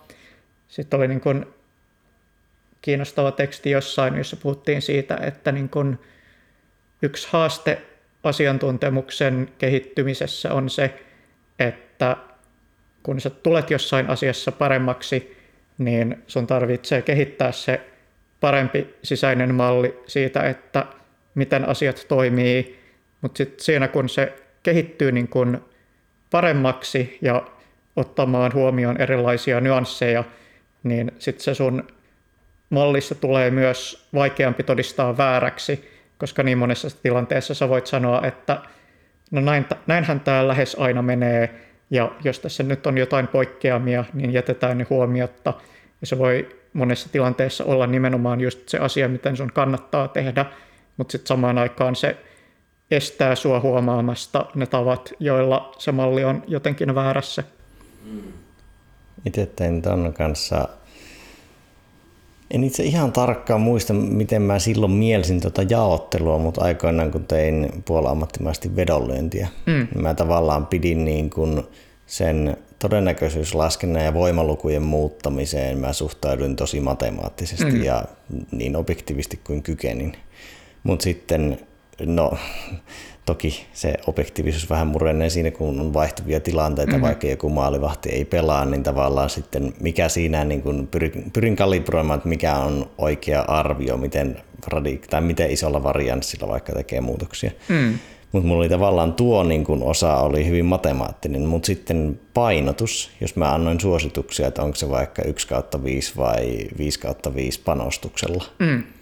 Niin mä olin siihen mennessä laskenut kyllä vaikka kellyn kaavalla se, että paljonko siihen niin kuin, no vaikka oman pelikassa osalta jo panostaa, mutta sitten se panostus, niin mä tein sitä hyvin pitkälle intuitiivisesti. Mm koska sitten siinä oli tavallaan, niin kuin mulla oli kaksi semmoista polkua, että mulla on tavallaan erikseen se todennäköisyyslaskenta, mm-hmm. ja mä voin silloin paremmin kalibroida sitä puhdasta todennäköisyyslaskentaa, mm. ja sitten mulla on tavallaan se intuitiivisempi arvio. Mm. Ja siinä mä tavallaan, toki sekin pohjautuu osittain todennäköisyyksiin, että se että miten paljon siinä epävarmuustekijöitä ja muita, mutta mitä ei voi välttämättä upottaa siihen todennäköisyyslaskentaan, niin mä pystyn käsittelemään niitä kahta tavalla eri, että ne pysyy puhtaammin erillään, mm. ja sitten se minun subjektiivinen panostusarvio tai muu ei pääse sotkemaan sitä, että jälkikäteen sitä tarkistusta, oliko se minun todennäköisyyslaskenta miten oikeassa. Mm. Niin niitä pystyy käsittelemään tolleen, että vielä kun elämässä voisi tota soveltaa intuitiivisesti laajemmin kaikkeen, niin mm. käyttämättä Exceliä. Tuosta tulee myös mieleen se, että tuossa Gone-peluussa, jossa siinähän on niin kuin toisaalta, niin kuin toisaalta hyvin vahvasti silleen perustuu just silleen intuutioon ja hahmojen tunnistukseen, että oppii intuitiivisesti hahmottamaan sitä pelilautaa, mutta sitten samaan aikaan siinä on myös silleen paljon eksplisiittisiä nyrkkisääntöjä, että usein kannattaa pelata näin, sitten käsittääkseni niin kuin yksi neuvo, mitä sen pelaajille saatetaan antaa, on se, että siinä kun sä opettelet peliä, niin jos sulla tulee sellainen tilanne, että intuitiivisesti susta tuntuu, että näin kannattaa pelata, mutta samaan aikaan tiedät, että nyt on tämä looginen sääntö, jonka mukaan näin ei kannata pelata, niin usein kannattaa silti vaan pelata sen intuition varassa, koska sitten mikäli se tosiaan on huono siirto siinä tilanteessa, niin sitten sillä, että sä noudatat sitä intuitiota ja pelat sen mukaisesti, ja sitten sä näet, että miten se oikeasti meni väärin, niin sitten se treenaa sun intuitiota tehokkaammin kuin jos sä vaan aina luottaisit niihin loogisiin sääntöihin, joista joka tapauksessa jossain kohtaa tarvitsee päästä yli. Olipa siisti, siisti nosto nimenomaan tuommoista, niin kuin, mä, mä harmittaa, kun mä, mä vielä niin kuin, mä, mun pitäisi tutustua Go, niin kuin just mm. sen, se kuulostaa niin siistiltä, mutta just, mutta tommonen niin kuin just, että intuition harjoittaminen, mikä, mm. mikä tietyllä tavalla, ja niin, että on vielä makeet, kun siinä ympäristössä, jos, se, jos sä oot kuitenkin menossa siihen, että sä, tietyissä, sä et vaan pärjää niillä tietyillä niin kuin mm. logisilla säännöillä, niin sitten niin kuin, että ei tukeuduta tukeudutaan niihin vain niin pitkään kuin on tarve, mutta mm. ne, ne tikapuut pitää vähän niin kuin jättää pois, niin sitten ruvetaan jo valmentamaan sitä, niin kuin, ja, olisiko tämä nyt sitten tyypin yksi prosessointia. Mm. Se on myös kontekstisidonnaista just, että vaikka jos miettii pokeria, niin sä voit pelata sille, että sä pelaat kahdeksaa pöytää ja haluat vähän niin kuin grindata sitä ja tehdä rahaa, niin sä pelaat sillä tavallaan todennäköisyydellä, mutta sitten jos sä menet live-turnauspöytään, niin sitten sä et tavallaan välttämättä pelaa, vaan sitten pelataan enemmän intuitiivisemmalla mm. tyylillä. Mm. Ja siinä on tavallaan myös voidaan keskittyä paremmin siihen signaaliin, kun taas sitten jos sulla on kymmenen pokeripöytää yhtä aikaa, niin sä et oikein saa kovin hyvää signaalia niistä kaikista pelaajista. Sä et voi tavallaan sensmeikata mm. kunnolla sitä läpi kotaisin, niin sitten silloin nojaat todennäköisyyksiin, mm. mutta taas livenä sulla on tavallaan parempi sensemaking siitä tilanteesta ja voi luottaa siihen intuitioon enemmän. Kyllä. Mites meillä alkaa tulla kaksi ja puoli tuntia täyteen? On, onko tota noin, niin Jussilla, Jussilla jotain nostoja, mitä me halu, mihin haluaisit vielä hypätä? No ehkä, siis Paljon, Niin. mutta, mutta mä ehkä kääntäisin tämän niin, että mm, tuntuuko kai, tai onko sulla kai mitään semmoisia nostoja, mitä haluaisit tehdä näistä teemoista, mikä vähän niin kuin jäi käsittelemättä tai olisi ollut hyvä täydentää tai mikä olisi ollut mielenkiintoista? Ei nyt oikeastaan, että olisihan tässä vielä paljon juttuja, joista olisi mahdollista puhua, mutta ei nyt mitään sellaista, mistä erityisesti tuntuu, että pakko käsitellä juuri tätä.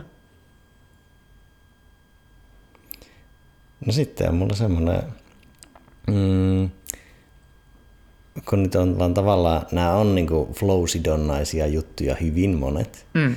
Mutta me ei olla siitä eksplisiittisesti puhuttu, Mm. niin tuota, miten sitoisit näitä tematiikkaa vaikka elämän virtaavuuteen? Mm. No sanoisin, että niin kuin monessa tilanteessa se, mikä niin kuin estää meitä päästä, pääsemästä jonkunlaiseen flowhun, on just se, että jos meillä on just se ajatus niin kuin niistä eri mielenosista, niin on niitä tilanteita, missä tosi vahvasti eri osat niin kuin laittaa vastakkain, ja sen ei välttämättä edes tarvii olla sellainen niin kuin iso juttu sen suhteen, että nyt minun pitää päättää kahden työpaikan väliltä ja molemmilla on hyviä ja huonoja puolia, vaan se voi olla just jotain semmoista niin kuin, myös vähän semmoista jotain niin kuin mikroflowta, vaikka just sen suhteen, että jos mä olen jossain sosiaalisessa tilanteessa ja mun pitää puhua jotain, niin missä määrin mä pystyn puhumaan jotain sulavasti versus missä kohtaa mulle tulee jotain semmoista pientä epäröintiä. Ja musta tuntuu, että tämä on ollut just semmoinen, mitä mä oon tässä just ehkä viimeisen, no tämän vuoden aikana työstänyt just sen suhteen, että, tai no työstänyt paljon ennenkin, mutta niin kuin erityisesti huomannut sitä, että niin kuin, et ikään kuin mulla on tiettyjä osia, jotka haluaa aina jossain sosiaalisessa tilanteessa jotenkin niin kuin kovasti pitää huolta siitä, että se mitä mä nyt sanon, niin onhan tämä jotenkin niin kuin fiksua ja kiinnostavaa ja puolustettavissa. Ja on ollut just jotain semmoisia, että jos olen menossa vaikka johonkin tilanteeseen, vaikka kun mä olin yhdellä meditaatioretriitillä, jossa meillä oli muutaman päivän välein joku tapaaminen opettajan kanssa, jossa voi vähän käydä sit läpi sitä, että mitäs nyt on tapahtunut, onko jotain kysyttävää, niin sitten siellä huomasi, että selkeästi meditaation keskittymistä vaikeutti se, että selkeästi joku osa mielestä kovasti niin kuin koko ajan lä- kävi läpi sitä, että no mitä mä nyt olen kokenut, mitä mä tulen sanomaan sille opettajalle, mikä tässä on niin kuin kaikkein olennaisinta ottaa esille. Ja tosi paljon just semmoista niin kuin etukäteen miettimistä. Ja sitten mulla oli semmoinen niin kuin tosi kiinnostava kokemus. Uh, yksi tuttava linkkasi sellaisen Ultraspeaking-nimisen saitin, jossa oli sellainen harjoitus, että se saitti heittää sulle jotain analogioita, kuten että miten mikrofoni on kuten vesisade, ja sitten sulla on joku silleen muutama sekunti aikaa äkkiä vaan keksiä, että ö, mikrofoni on kuten vesisade, koska niihin molempiin liittyy ääntä. Ja sitten jos laittoi vaikka silleen, että no niin, kolme sekuntia aikaa per sanapari vaan keksiä jotain, ja sitten huomasi sen, että siinä on se niin kuin joku intuitiivinen tuntemus siitä, että okei, mikrofoni tuntuu jotenkin mun mielessä tältä, vesisade tuntuu tältä, jos mä vaan annan näistä nousta jonkun yhteyden ilman, että mietin tätä asiaa yhtään, ja ennen kuin ne kaikki tämän puheenvuoron loogisuutta miettivät osat ehtii sanoa tähän yhtään mitään, niin sitten sieltä voi tulla jotain silleen aika hienon kuuloista. Ja sitten on jotenkin niin kuin, mm,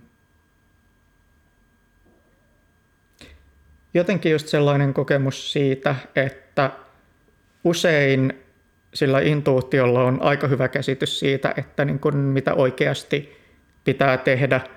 mutta sitten syystä tai toisesta on ollut tilanteita, joissa on oppinut, että perustellusti tai ei, että tähän intuutioon ei kannata luottaa. Ja sitten sieltä on tullut niitä ehkä eksplisiittisiä sääntöjä tai muita juttuja, jotka koettaa niin kuin blokata sitä intuitiivista ajattelua.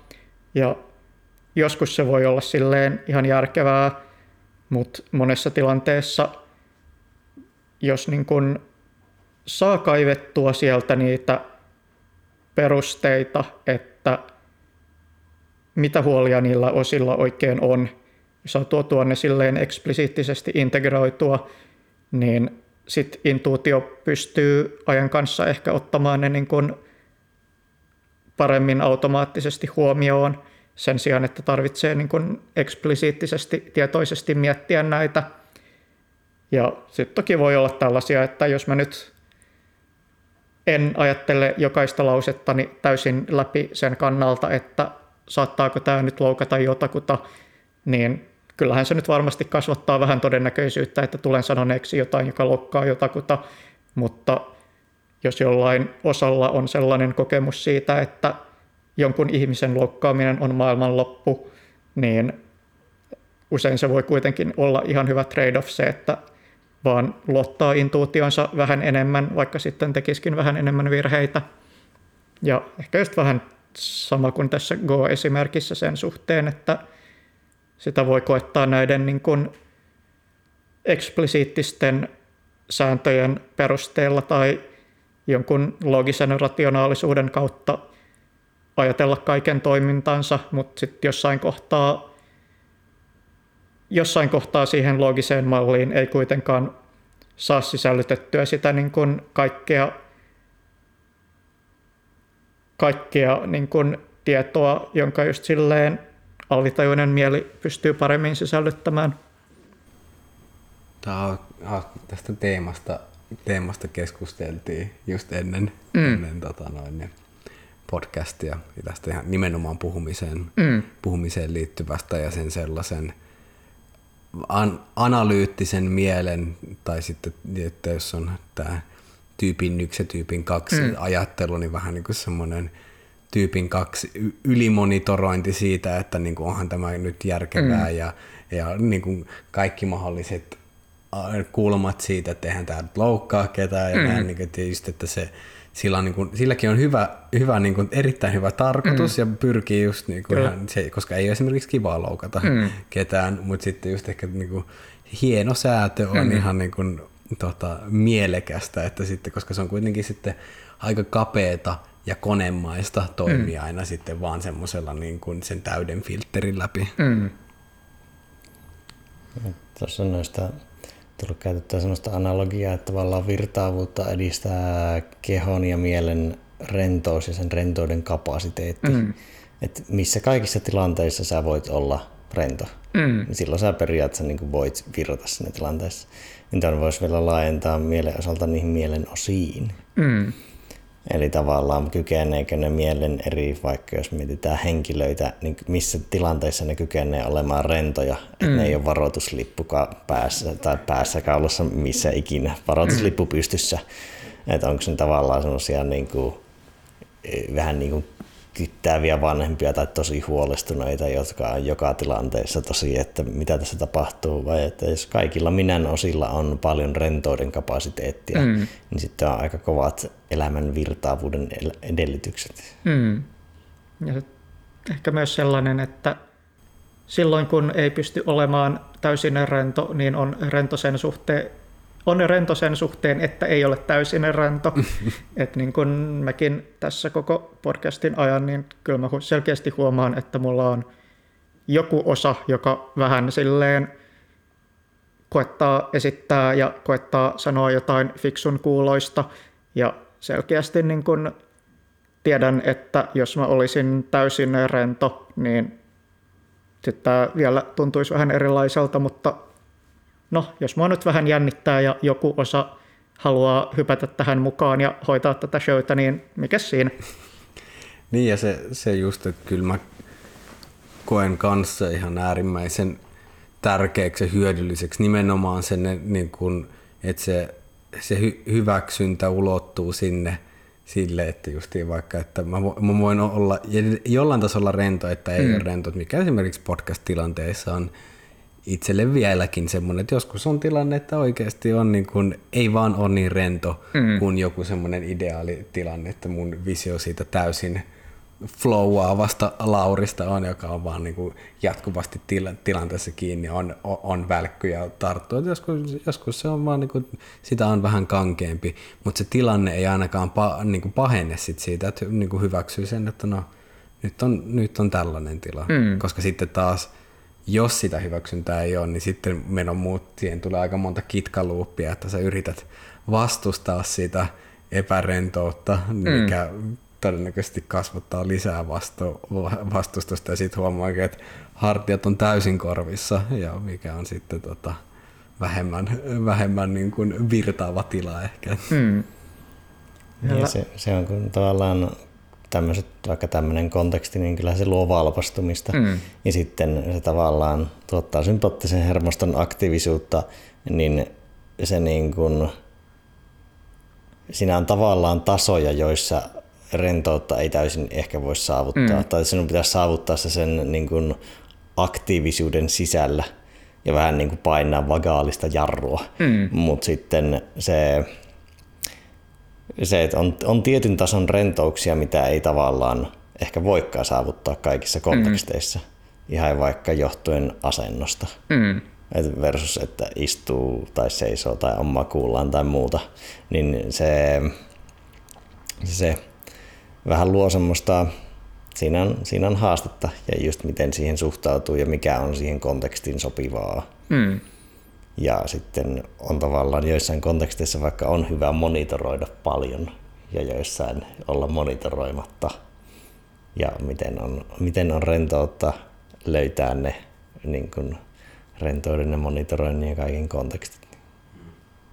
Tulee mieleen, että yhdellä meditaatio-opettajalla on tota, sen käsivarteen tatuoituna sanat myös tämä muistutuksena siitä, että niin kun, mikä ikinä onkaan se mielentila, mikä hänellä sattuu olemaan, niin myös se mielentila on jotain sellaista, minkä voi niin kun, yrittää hyväksyä.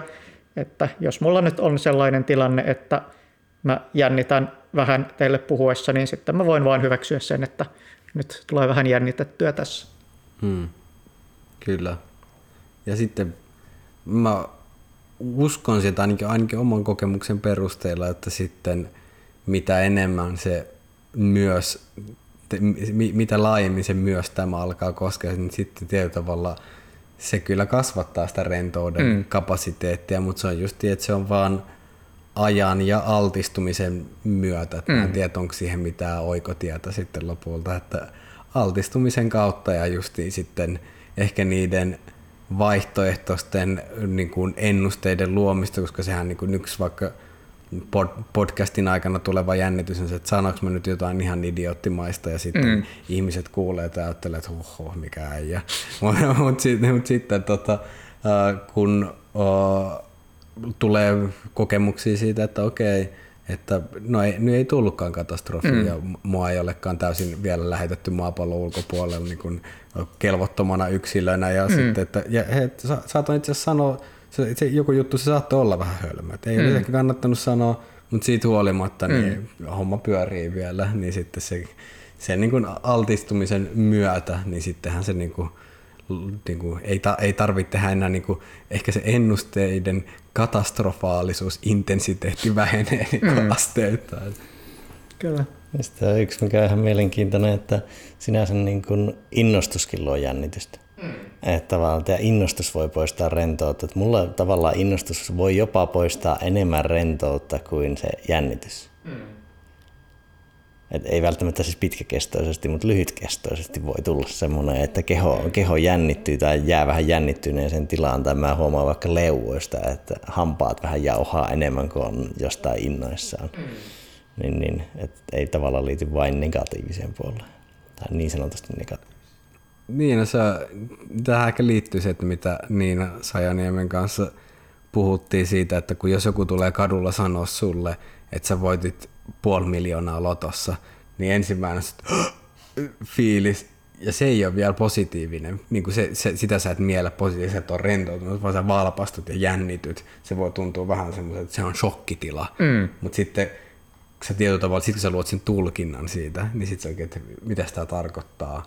Tämä tarkoittaa itse asiassa, hei, wow, puoli miltsiä, kova juttu, ja sit voi ehkä tulla jo, niin kuin, jollain tapaa positiivisempi kokemus, mutta mm. niin kuin, että siinä, niin kuin, ja, ja varmasti se ensimmäiset 15 minuuttia tuommoisen niin kuin kuulemisen jälkeen ei välttämättä ole millään tapaa rentoja, mm. vaan että sä oot niin kuin ihan niin kuin, et tiedä miten, miten päin olla kehossa, mm. niin, että myös innostus ja tommoset voi luoda sitä. Niin, jep. All Sprite. Tota, tota, onko Kailla Jussilla vielä kulmia, mitä haluatte tuoda? Tämä, tämä on aika kokonainen paketti tässä. Joo. Joo, vielä on, voitaisiin sy- syventyä, voita, voitaisiin liittyä niin horisontaali- kuin vertikaalitasolla moneen suuntaan, mutta jossain vaiheessa on myös hyvä todeta, että tämä riittää tällä kertaa, että toivottavasti vielä tulevaisuudessa jauhetaan lisää näistä teemoista, koska hyvin paljon on niin kuin, yhteistä mielenkiinnon kohdetta ja ja. näin poispäin. Tota, viime senä, toiseksi viimeisenä kysymyksenä, jota, jos voisit kai kokea jonkun kanssa, tämä voi olla e, elävä, kuollut, fiktiivinen, faktiivinen henkilö, niin jos voisit kokea jonkun henkilön kanssa flowta, niin kuka se olisi ja mi, mi, minkälaisessa tilanteessa? Um.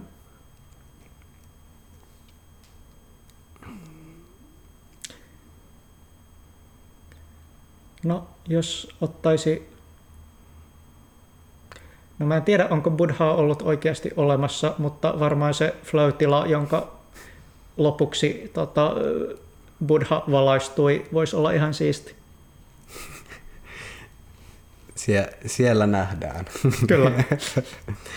no tota noin, niin mi- mistä kuulijat voi päästä sun jäljille, eli seurata sun tekemisiä minkä näköisistä kanavista?